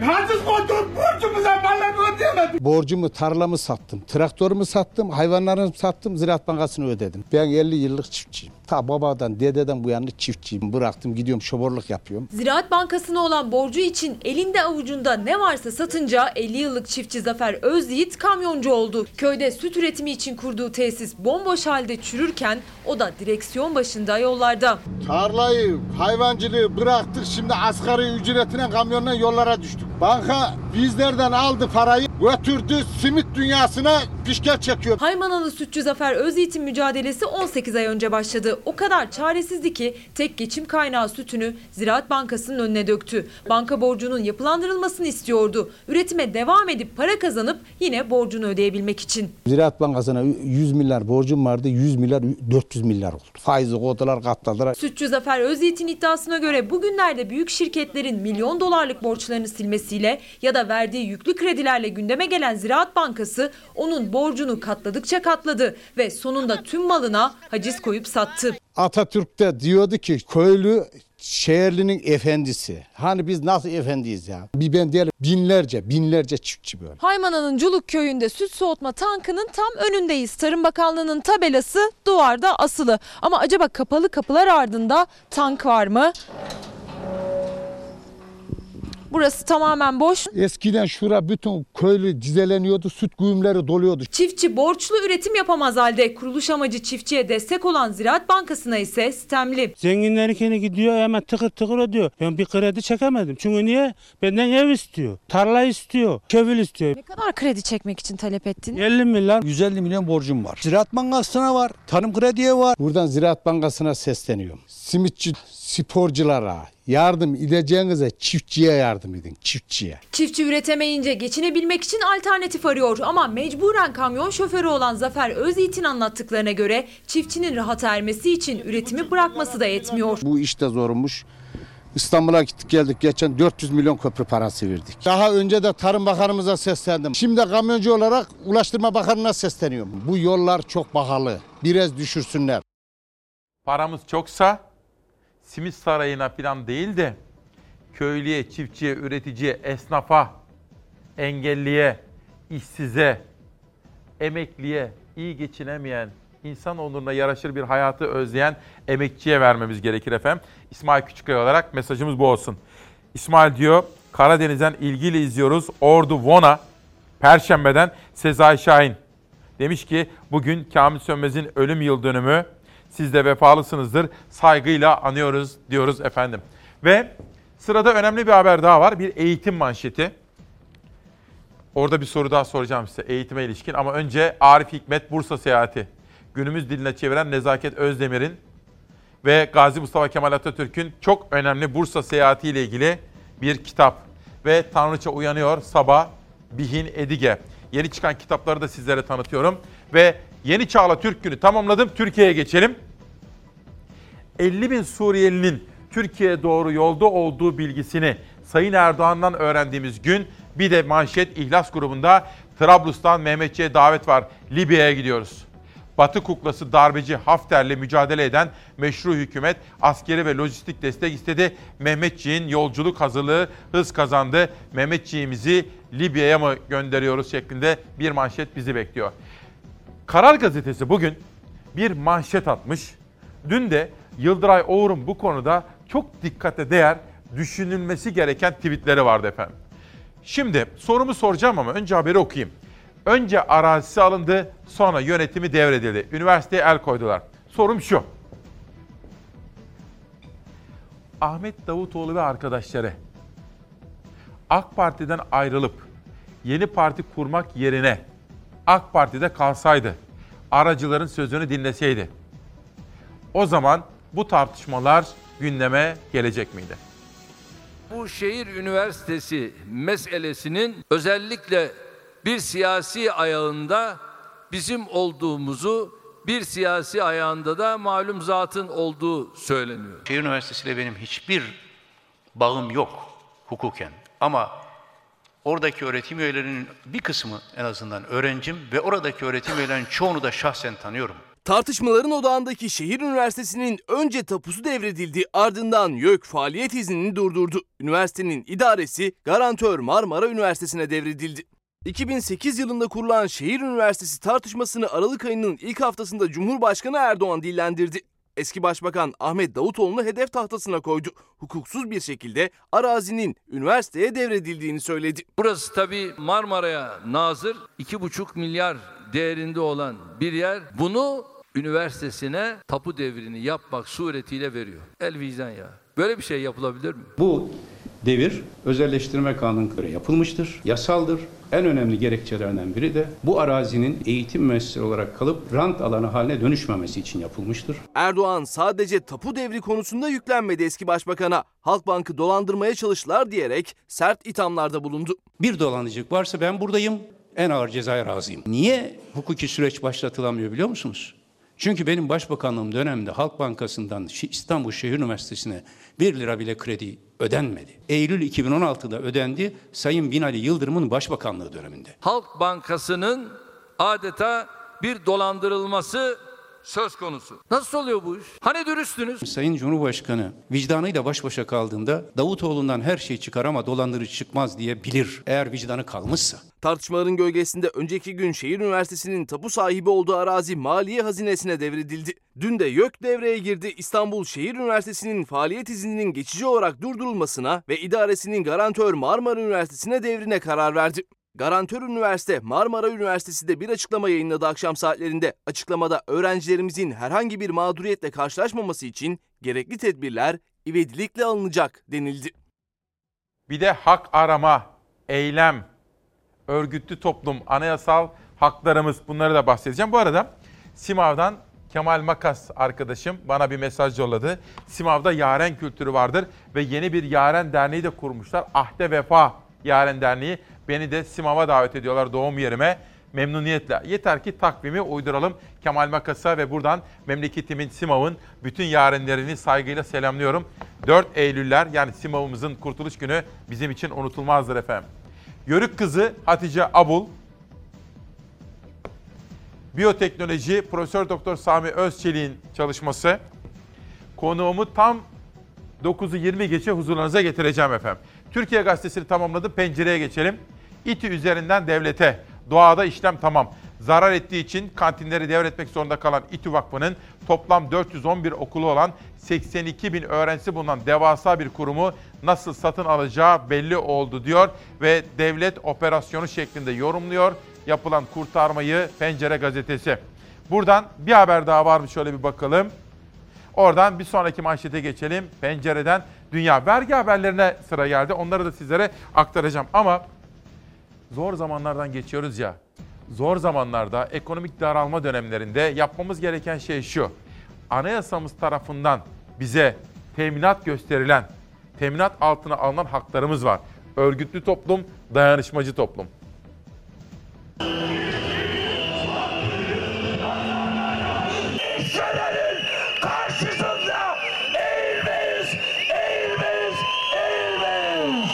Toplu sözleşme görüşmeleri sonuç vermedi, metal işçisi sokağa indi. Yeni hakları konuşalım derken onlar kazanılmış haklarımıza göz diktiler, Metal Sendikası Tekirdağ Çerkezköy ilçesinde Cumhuriyet Meydanı'nda eylem yaptı. Türkiye Metal Sanayicileri Sendikası'na bağlı Çerkezköy ve Kapaklı ilçelerinde bulunan iş yerlerinde toplu sözleşme görüşmelerinde istenilen sonuç alınamayınca işçilerin eyleme katılımı yoğun oldu. 7 Ekim'den bu yana süren görüşmelerin sonuncusunda sendika temsilcileri uyuşmazlık zaptı tuttu, masadan kalktı. Müzakerelerin 5. oturumunda uyuşmazlık zaptını tuttuk masadan kalktık. Oysa biz Türk metal olarak gerçekten üzerinde uzlaşabilecek bir taslak vermiş, masaya uzlaşmak için oturmuştuk. Türk Metal Sendikası Çerkezköy Şube Başkanı Murat Koçak hazırladıkları toplu sözleşme tutanağında ısrarcı olduklarını dile getirdi. Sürekli olarak kriz var, bunalım var, zor günlerden geçiyoruz diyorlar. Biz de diyoruz ki beyler sabredin sizin için bu günler geçicidir. Zor günler sizin için geçicidir. Ama bizim için süreklidir, süreklidir. 24 Aralık'ta genişletilmiş Temsilciler Meclisi Ankara'da toplanacak. Oradan da istenilen sonuç alınamadığı takdirde işçiler eylemlerine devam edeceklerini vurguladı. O taslak bizim onurumuzdur. Türk emanettir, emanettir. Herkese gücümüzü, birlik beraberliğimizi, bir olduğumuzu, diri olduğumuzu ve tek yumruk olduğumuzu gösterdik. Göstermeye de devam edeceğiz. Konuğumu huz- huzurlarınıza getireceğim ama önce bir de vergi haberi var efendim. Onu da sunmak istiyorum. Çünkü vergi son derece önemli bir konu ve bugünlerde de yandım Allah diyenler var. Mahkeme kapılarında hak ve adalet arayanlar var. Erhan Karataş'ın Guguk Kuşu isimli kitabı, makaleler ve Marmaris yazıları İbrahim Karabenli'den geldi. Onlara da teşekkür ediyorum. Bugün Dünya Gazetesi'nde manşet değerli konut vergisi de 20 soru 20 yanıt bir uyarı. Dünya kamuoyunda tartışma yaratan vergi hakkında oluşan soru işaretlerini gideriyor. Kısacık özet yapayım. Burada keyfiyet olduğunu söylüyorlar. Keyfiyet. Standart olmadığını söylüyorlar. Vergi mantığına aykırı olduğunu söylüyorlar. Anayasanın eşitlik ilkesine aykırı olduğunu söylüyorlar. Daha pek çok konuda şu anda mahkeme koridorlarına gidiyorlar. Ayrıca CHP bu konuda da Anayasa Mahkemesi'ne gitmeye hazırlanıyor. Bir sürpriz de emlak vergisiyle gelebilir. Sebebi şu efendim. Bütçe tam takır. Ekonomide işler yolunda değil. Nereden para alabiliriz diye bunun arayışı içerisinde hükümet. Ülkemizde adaletsizlikler var. Bunların düzeltilmesi için de Cumhuriyet Halk Partisi olarak meclise kanun teklifleri veriyoruz. Son verdiğim kanun teklifi morg ve ambulanslardan alınan benim kaldırılması için. Çünkü pırlantadan, kürkten, kadeve ve öteve almayan devlet cenaze hizmetlerinde acısı olan insanların ekonomik anlamda sıkıntılarının varlığı da düşünüldüğünde pırlantada, lüks yatlarda, kürkten kadeve almazken cenaze hizmetlerinden kadeve alınması anlaşılabilir bir durum değil. Keza çiftçilerin de kullandığı özellikle don olduğu dönemlerde kullandıkları makineler içinde kadeve yüzde on sekiz. Yani don olmasın, bahçem zarar görmesin diyen çiftçi gidip bir makine alacak, buna yüzde on sekiz kadeve uyguluyorsunuz. Bunların ortadan kaldırılması için gerek çiftçilerin kullandığı ekip ve makinalardaki kadevenin düşürülmesi, gerekse cenaze işleri morg hizmetlerinden yüzde on sekizi kadevenin sıfırlanması için kanun teklifi verdim. Yani bir vergi eğer salmak isterseniz 189 kat vergi almaya müsait bir sistemimiz var. Bunu düzeltmemiz gerekiyor. İhtiyaç olan yerde kadevenin ette, sütte ve gıda ile tüketim maddelerinde mutlak surette düşürülmesi gerekiyor ki vatandaşı kısmen olsun koruyalım. Valla şimdi bakın tam geldi konuğumu sizlere tanıtacağım o da öyle dedi. Ne kadar çalışkan bir vekil dedi. Gerçekten öyle. Efendim biz parlamenterlerimizin halkın sorunlarıyla ilgilenmesini istiyoruz. Bugün heyecanlı günlerden biri benim için. Özel anlamlı sabahlardan biri. Vardır ya siz de yaptığınız işte bir ustanız vardır. Ustalarınız vardır. Böyle yıllar yılı onu böyle gıptayla izlersiniz, örnek alırsınız. Uğur Dündar hepimiz için böyle biridir. Hiç bozulmamış bir çizginin adıdır o. Hiç bozun, hiç böyle sağa sola yalpalama olmamıştır. Efendim Uğur abimiz gelmiş. Sevgili kardeşim. Hoş geldiniz. Hoş Nasılsınız bulduk. Uğur Sağ abi? ol, sağ hoş ol, geldiniz. sağ ol. Gökmen sen de hoş geldin. Hoş bulduk abi. Genç kuşağın başarılı çalışkan gazetecilerinden bir tanesi. Efendim şimdi Uğur Dündar'ı niye davet ettik? Sağ olsun. Aslında bugün Ankara'ya gidecek. Çünkü akşam Mansur Yavaş'ta bir programı var. Geçen haftaki Ekrem İmamoğlu yayını müthişti. Müthişti. Ama öyle zannediyorum ki bugünkü daha çok izlenecek. Çünkü Mansur Yavaş çok gündemde Uğur abi. Akşam herhalde soracaksınız ona bazı sorular soracaksınız. Çünkü iki taraflı çok farklı iddialar var. Bir tarafta Mansur Yavaş diyor ki biz diyor birilerinin rant tekerine çomak soktuk diyor. FETÖ işi var diyor. Gizli ortaklıklar var diyor. Bir tarafta diyor ki Mansur Yavaş'ın ekibinden bazıları rüşvet istedi diyorlar. Bilmiyorum. Akşam yayın var değil mi? E, bu akşam tabii bütün her şey aydınlanır. Öyle tahmin ediyorum. Soracağız güncel olarak e, kamuoyunun zihnini kurcalayan hangi sorular varsa biliyorsun e, Her zaman çekinmeden sorarız. Sen de Sakma. sorarsın, Sağ ben de sorarım. Gökmen de sorar. Gökmen öncelikle seni kutluyorum güzel kardeşim. Burada senin adın çok geçti. Haksızlığa uğradığın dönemlerde de çok geçti. Biz burada çok aktardık. Ama sen şimdi bir de bir sorumluluğa soyunmuşsun. Ne yaptın sen? Bir kitap yazdın. Onu bize bir anlat şimdi. Hele bir gösterelim. Evet tabii ben e, Sen istersen e, çok e, teşekkür ederim. Kitabı ver. E, öncelikle e, şunu söylemek isterim. Ben e, öğrencisi olmaktan ve dostu olmaktan onur duyduğum Uğur Dündar'ı anlatmak istedim. Elbette Türkiye onu tanıyor ama bilinmeyen pek çok yönü var. Biraz Ve- yakından tanıyalım dedik. daha yakından tanımayalım, tanıyalım ve çok iyi tanıdığımızı zannettiğimiz Uğur Dündar'ın daha bilmediğimiz ne yönleri varmış meğer. Ama tabii burada amaç e, bir başarı hikayesi var kitapta. E, bir e, rol model var. Çalışkan, cesur, dürüst bir gazetecinin bir başına neleri değiştirebileceğinin örnekleri var. Ama en önemlisi içinden bir Türkiye hikayesi geçiyor ve çok macera var. Ben aslında İsmail abi bir seriye başlamak istedim. Ve ülkemizin... Ha öyle mi? Evet. Senin başlangıcını Uğur Başlangıcı. Dündar'la yaptın. Çok güzel. Ve Uğur Dündar'la başladık. Ülkemizin insan hazinelerini hem belgesel filmlerle anlatmak hem de kitaplaştırmak ve bütün zamanlarda topluma ilham ve ışık olmasını sağlamak amacıyla bu kitabı yazdım. Size de e, armağan etmek üzere getirdik. Çifte imzalı Uğur mı? Dündar'ın Onur imzasıyla. duyuyoruz. Ben de onur, duyuyorum Uğur abi. Sağ olun. Çok teşekkür ediyorum. Şimdi Uğur Dündar tabii mesleğimizin zirvesi, zirve noktası. Hep söylediğim gibi bizim için önemli olan öyle bir çizgi hiç değişmeden. Değil mi? Muazzam bir şey. Uğur abi ama size önce bir şey sormak istiyorum. Bugün biz bir etiket seçtik. Makam sahibi olmak için. Şimdi 15 saniyelik bir video var. İzleyip sizin görüşünüzü alabilir Tabii, miyim? tabii. Evet Savaş hazır mıyız? Makam sahibi olmak için bu devirde ne lazım? İnsanlarda bir kalitesizlik, yönetilemez, e, isyancı, e, ekonomik sürdürülemez bir yapı var mı? Aksine e, devletin en istikrarlı kurumlarında hep baktığınızda bu yörenin insanların e, olduğunu görürüz. Yani askeriyesinde, memurunda vesairesinde devleti temsil eden bir e, insan varlığı var aslında burada. Siyaseti demiyoruz, siyaseti Trabzonlular temsil ediyor. Karadeniz'de. Yani bir İmam Hatipli olacaksın bir de Trabzonlu yani makam sahibi olmak için. Bu bizim dönemde öyle. Şimdi Uğur abi bizim dönemde öyle diyor. Bu devirde diyor makam sahibi olmak için bir imam hatipli olacaksın diyor. Bir de diyor Trabzonlu olacaksın. Şimdi Trabzonlulara da haksızlık e, etmiş e, gibi algıladım ben. Aslında e, isim vermemek gerekir böyle durumlarda. Ama bir gerçeği dile getirmiş Sayın Başkan. Esas olması gereken liyakattır. Esas alınması gereken liyakattır. Yoksa e, imam hatipli olmuş, olmamış, efendim işte bir kişinin yakını olmuş, olmamış bunlar bence bir kişinin önemli konuma gelmesinde hiç geçerli olmayan durumlar. E, liyakat sahibi mi? Gerçekten bilgiyle, yetenekle, beceriyle, ahlakla o noktaya gelmiş mi? Benim için tek kıstas odur.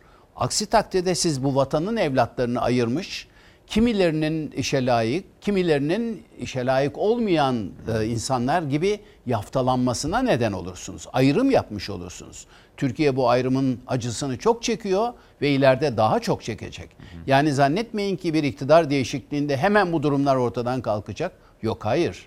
Bunun bir sosyolojik uzantısı olacak. Türkiye çok uğraşacak bunlarla. Evet. Yazıktır. Şimdi sizin- Kaldı ki Balıkesir Belediye Başkanı çalışkan, sevilen. Öyle mi? Tanıdınız evet, mı? Evet, evet. Ee, daha espri dün konuştum. yapmış da diyebilir miyiz? Espri yapmış olabilir. Hatta bir eleştiri olarak da algılayabiliriz. olabilir. Öz eleştiri olarak da algılayabiliriz. Yani benim demokrasi arenasında konuk etmeyi düşünebileceğim isimlerden Ne birisi. kadar güzel. Evet. Çok iyi. Evet. Hatta ben de buraya çağırmış olayım kendisi. Davet Lütfen edeyim. davet Ben et. de davet edeyim. Değerli bir insan. Size gelsin sonra bize de gelsin. Evet. Tamam çok iyi. Tamam. Böylece demokrasiye katkı verelim. Gayet tabii, Şimdi amacımız abi, o. Bir fotoğraf göstereceğim. Bu sizin Sözcü'deki yazılarınızdan en son 3 gün önceki Evet. yazınız. Şimdi aydınlık Türkiye konusunda çok yoğun çabalar harcamış bir kahraman. Siz de onu zaten demokrasi kahramanı di- diye yazıyorsunuz. Demokrasi ve aydınlanma.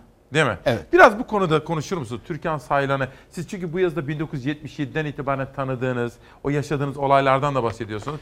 Bu günümüz Türkiye'si önemli bir konu çünkü. Çok çok önemli. Bir defa Türkan Hoca tek başına Türkiye'deki lepra, cüzzam e, gerçeğiyle mücadele etmiş ve neredeyse kökünü kazımış bir e, bilim insanıdır. Yani bu yönüyle Nobel bile alabilecek değerde çalışmaları olan e, çok yüce bir e, isimdir. Ayrıca kız çocuklarının özellikle kız çocuklarının ya da yoksul gençlerimizin iyi eğitim alabilmesi için taşın altına elini koymuş, diğer diğer dolaşmış ve Çağdaş Yaşamı Destekleme Derneği gibi hakikaten tüm topluma rol model olabilecek bir sivil toplum örgütlenmesini gerçekleştirmiş bir insandır.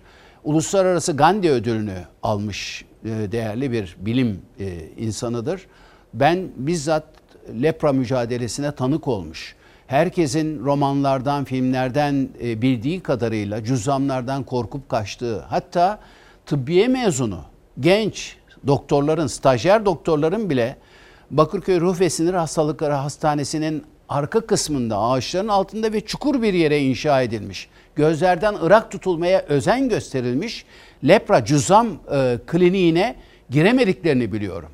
O Evet. kolları erimiş, elleri erimiş, e, zavallı hastalar beyaz gömlekli doktorları tepede gördükleri zaman o bilekleriyle çiçekleri e, koparıp onlara hoş geldiniz demek için, vermek için giderlerken üstlerine onlar çil yavrusu gibi Bakırköy Hastanesi'nin e, bahçesine kaçışırlarmış. Böylesine e, bir gerçeği alt üst etmiş ve toplumu o gerçekle yüzleştirmiş ve lepradan korkulmaması, mücadele edilmesi gerektiği bilincini aşılamış ve bundan dolayı da Uluslararası Gandhi Ödülüne layık görülmüş. Bir insana o FETÖ'cü alçaklar e, hasta yatağında ızdırap çektirdiler ve o haliyle zindana atmak istediler. Ya.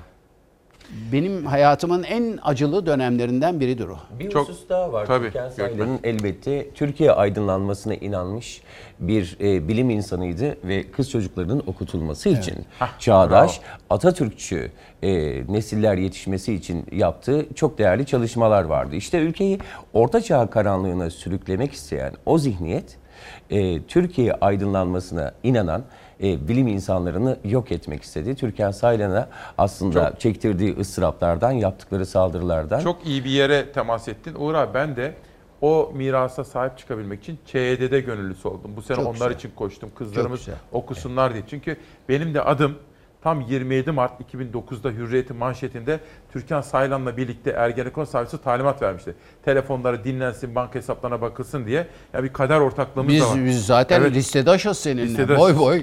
Boy boy. Telefonlarımızın dinleme Listeler davaları da aynı. Beni kaç değişik Kaç kere? isimle dinlemişler. Bir şey soracağım Uğur abi. Şimdi siz ne öğrendiniz bu hayattan? Sizin mesela Uğur Dündar dediğimiz zaman hem meslek felsefeniz, o biliniyor aslında ama Uğur Dündar yaşamdan ne, hangi mesaj sizin için bizi izleyenlere vermek istersiniz? Valla İsmail bir defa bin defa dünyaya gelsem bininde bu işi yapmak ve aynı Uğur Dündar olmak isterim bir. İkincisi dik durmak. Bizim tek tutunacağımız dalın herhangi bir güç odağı değil, toplumun gerçekleri öğrenme hakkı olduğunu unutmamak, arkanda kirli bir iz bırakmamak ve gerçekleri iftira atmadan, yalan söylemeden, eğip bükmeden, kişilik haklarına saldırmadan, hakaret etmeden çırılçıplak bir şekilde topluma bir aynayla yansıtıp onun bu konu hakkında karar vermesini, fikir sahibi olmasını sağlamak. Ne kadar güzel. Şimdi bu bağlamda önceki günkü yazınızda Simit Sarayı. Şimdi sizi biz nasıl biliyoruz? Şimdi o arenada eskiden de böyle yapardınız. İşte halkın parasını kimler çalıyor, çırpıyor. Ta bazen Amerika'ya gidersiniz. Oo, tabii. Bazen gıda teröristleriyle yani kamu sağlığını, halk sağlığını korumak için gıda dedektifliği yapardınız. Şimdi Simit Sarayı'nı kurtarma diye bir şey çıktı. Ben Serpil Yılmaz'ı aradım. O da sözcü yazarı. Onun sayesinde öğrendik. Bizler de burada sabah akşam gündeme getirdik. İşte Sözcü Gazetesi'nde, biz Fox'ta burada, sosyal medyada. Bir şey değişmiyor ama. Acaba böyle mi düşünmeliyiz? Yok ben böyle Heh, düşünmüyorum. Çok güzel. Ben böyle toplum Çok her güzel. şeyi e, fark ediyor, yerli yerine oturtuyor ve hafızasında e, bunları saklıyor. Günü geldiğinde yani toplumun siyasi iktidarlara yapabileceği nedir? E, günü geldiğinde sandığa gittiğinde oyunu kullanmak ve ya iktidar lehine ya da muhalefette e, takdir ettiği bir parti için oyunu kullanmak. Şimdi İsmail'cim toplum şunu da görüyor. Bakın İstanbul'da kurak bir mevsim geçiriyoruz. Maalesef küresel ısınmanın e, tehdit ettiği bir coğrafyada yaşamamız nedeniyle. Bunun için bir Melen Barajı yapıldı. Evet. Melen suyu kışın gürül gürül akıyor. Şu anda pompa e, çalışıyor ve İstanbul'a su basıyorlar.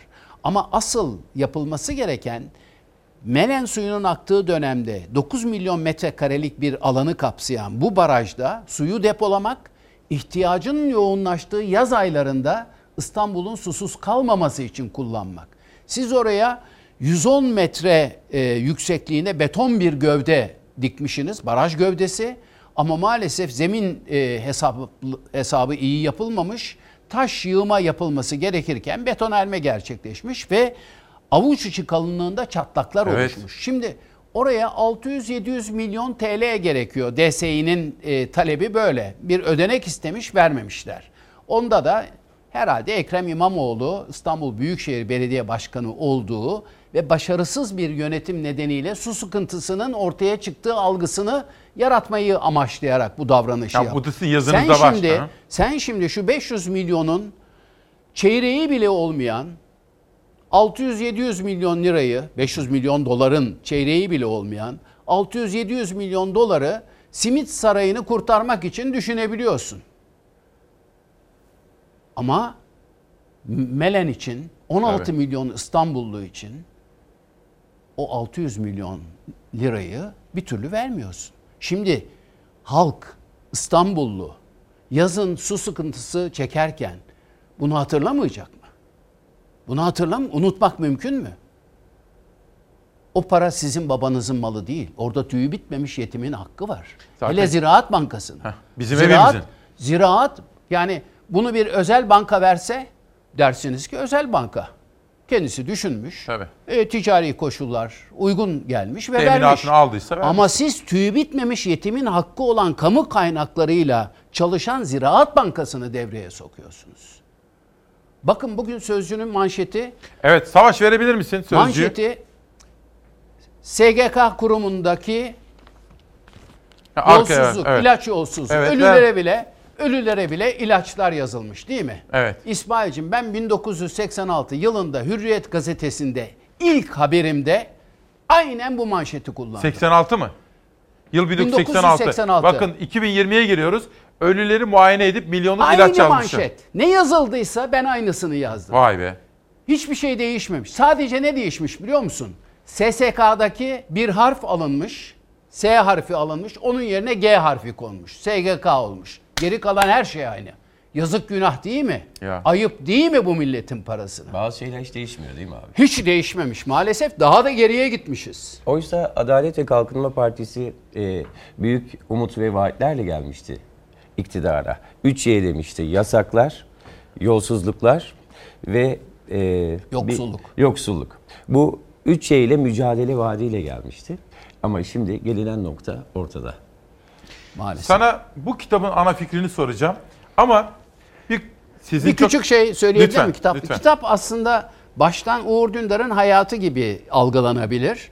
Oysa sadece Uğur Dündar'ın hayatı değil. Türkiye. Bir gerilim romanı Ama gibi. bir Türkiye bir macera, bir macera romanı gibi. Ben bile okuduğumda ki benim yaşadığım tehlikelerin belki bir kısmı anlatıldı burada. Tabii. 8-9 tane kitap yazılabilir. Vay be ben neler yaşamışım Ya. dedim İsmailciğim. Tabii ki.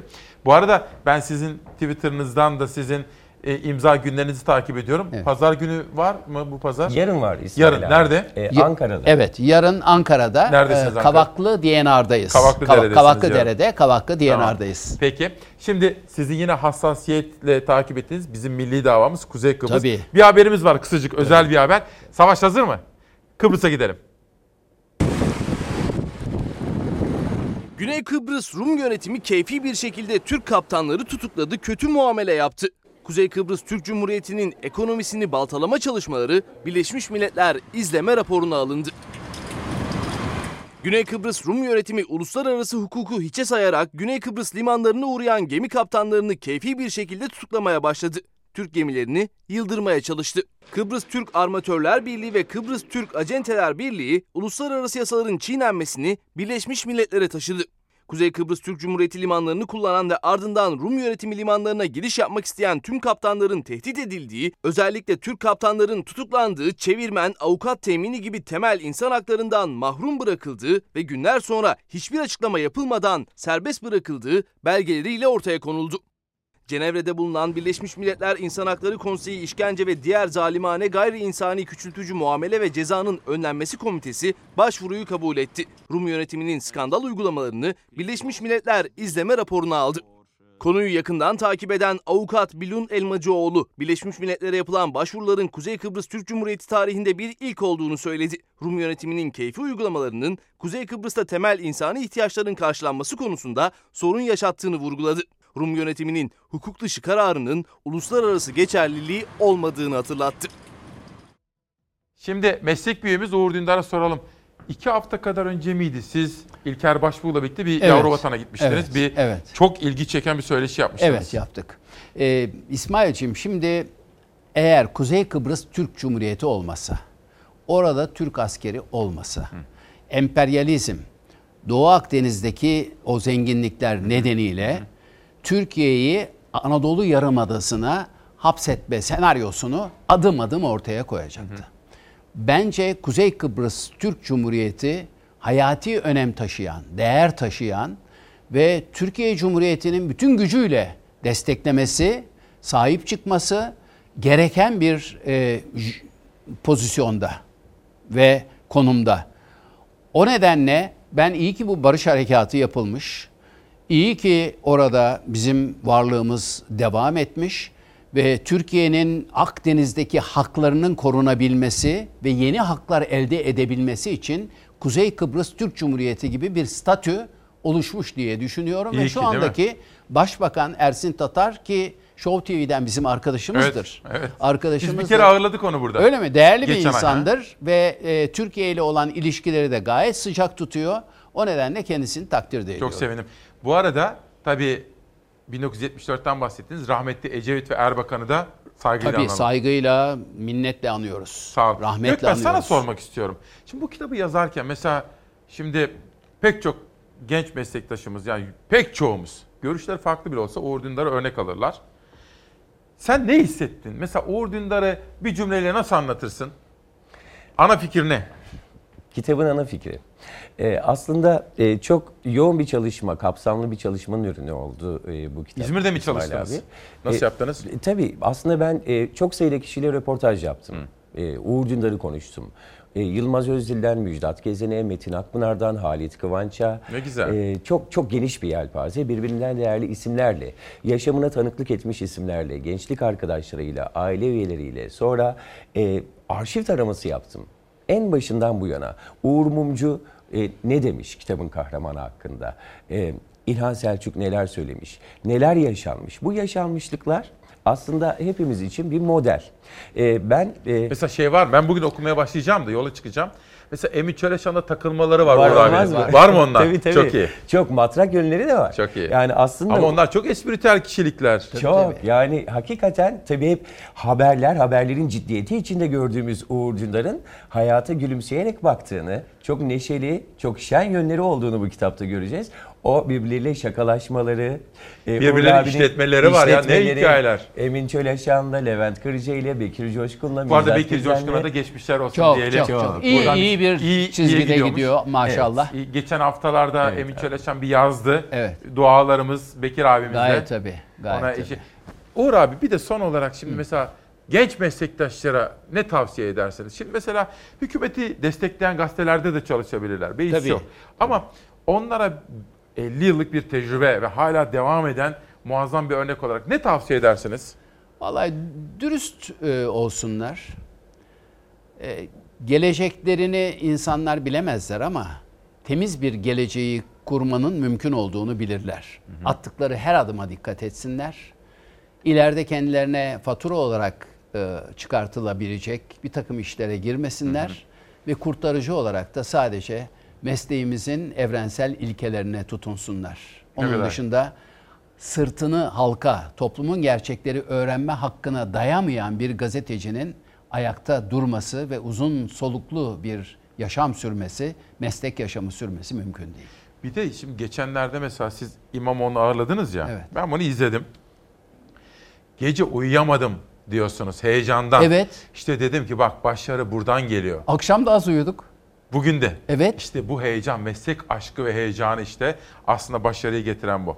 Son olarak aslında gençlere dedim ama siz mesafeyi de hep korudunuz siyasilerle. Tabii, gayet tabii. Bütün siyasilerle de görüştünüz. Erbakan'la röportajlarınızı hatırlıyorum.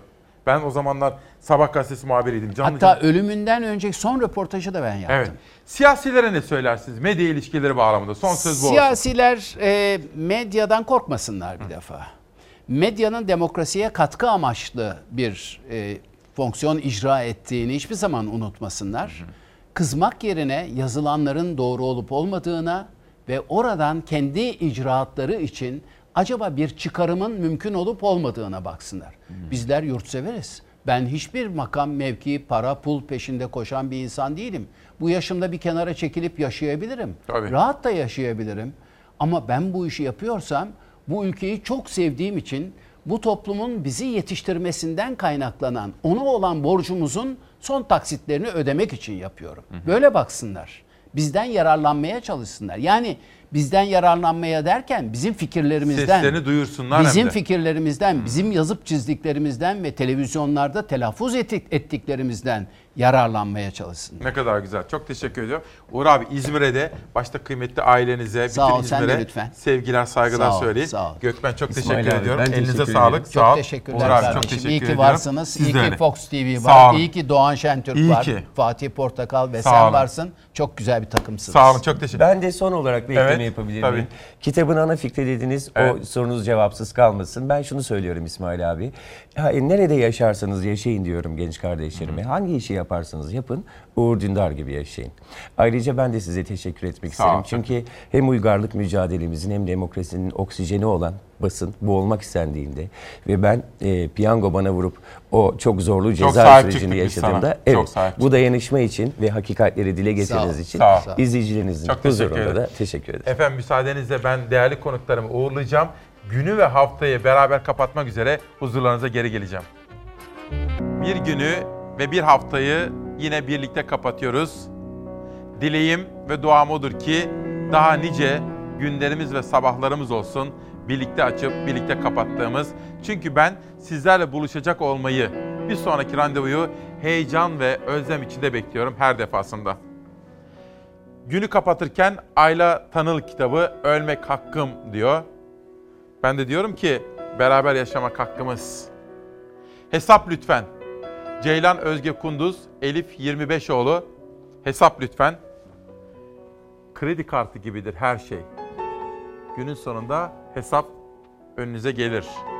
Onun için dikkatli yaşamalıyız. Ali Yapalak bulutların üstünde Enis Akın şiiriyle hani sizin de olur mu öyle hayat boyu unutmadıklarınız var mıdır? Kitaplarda, romanlarda, şiirlerde, şarkılarda olduğu gibi. Şair diyor ki zaman bile yaşlandı bir tek sen zaman bile yaşlandı da bir tek sen eskimedin.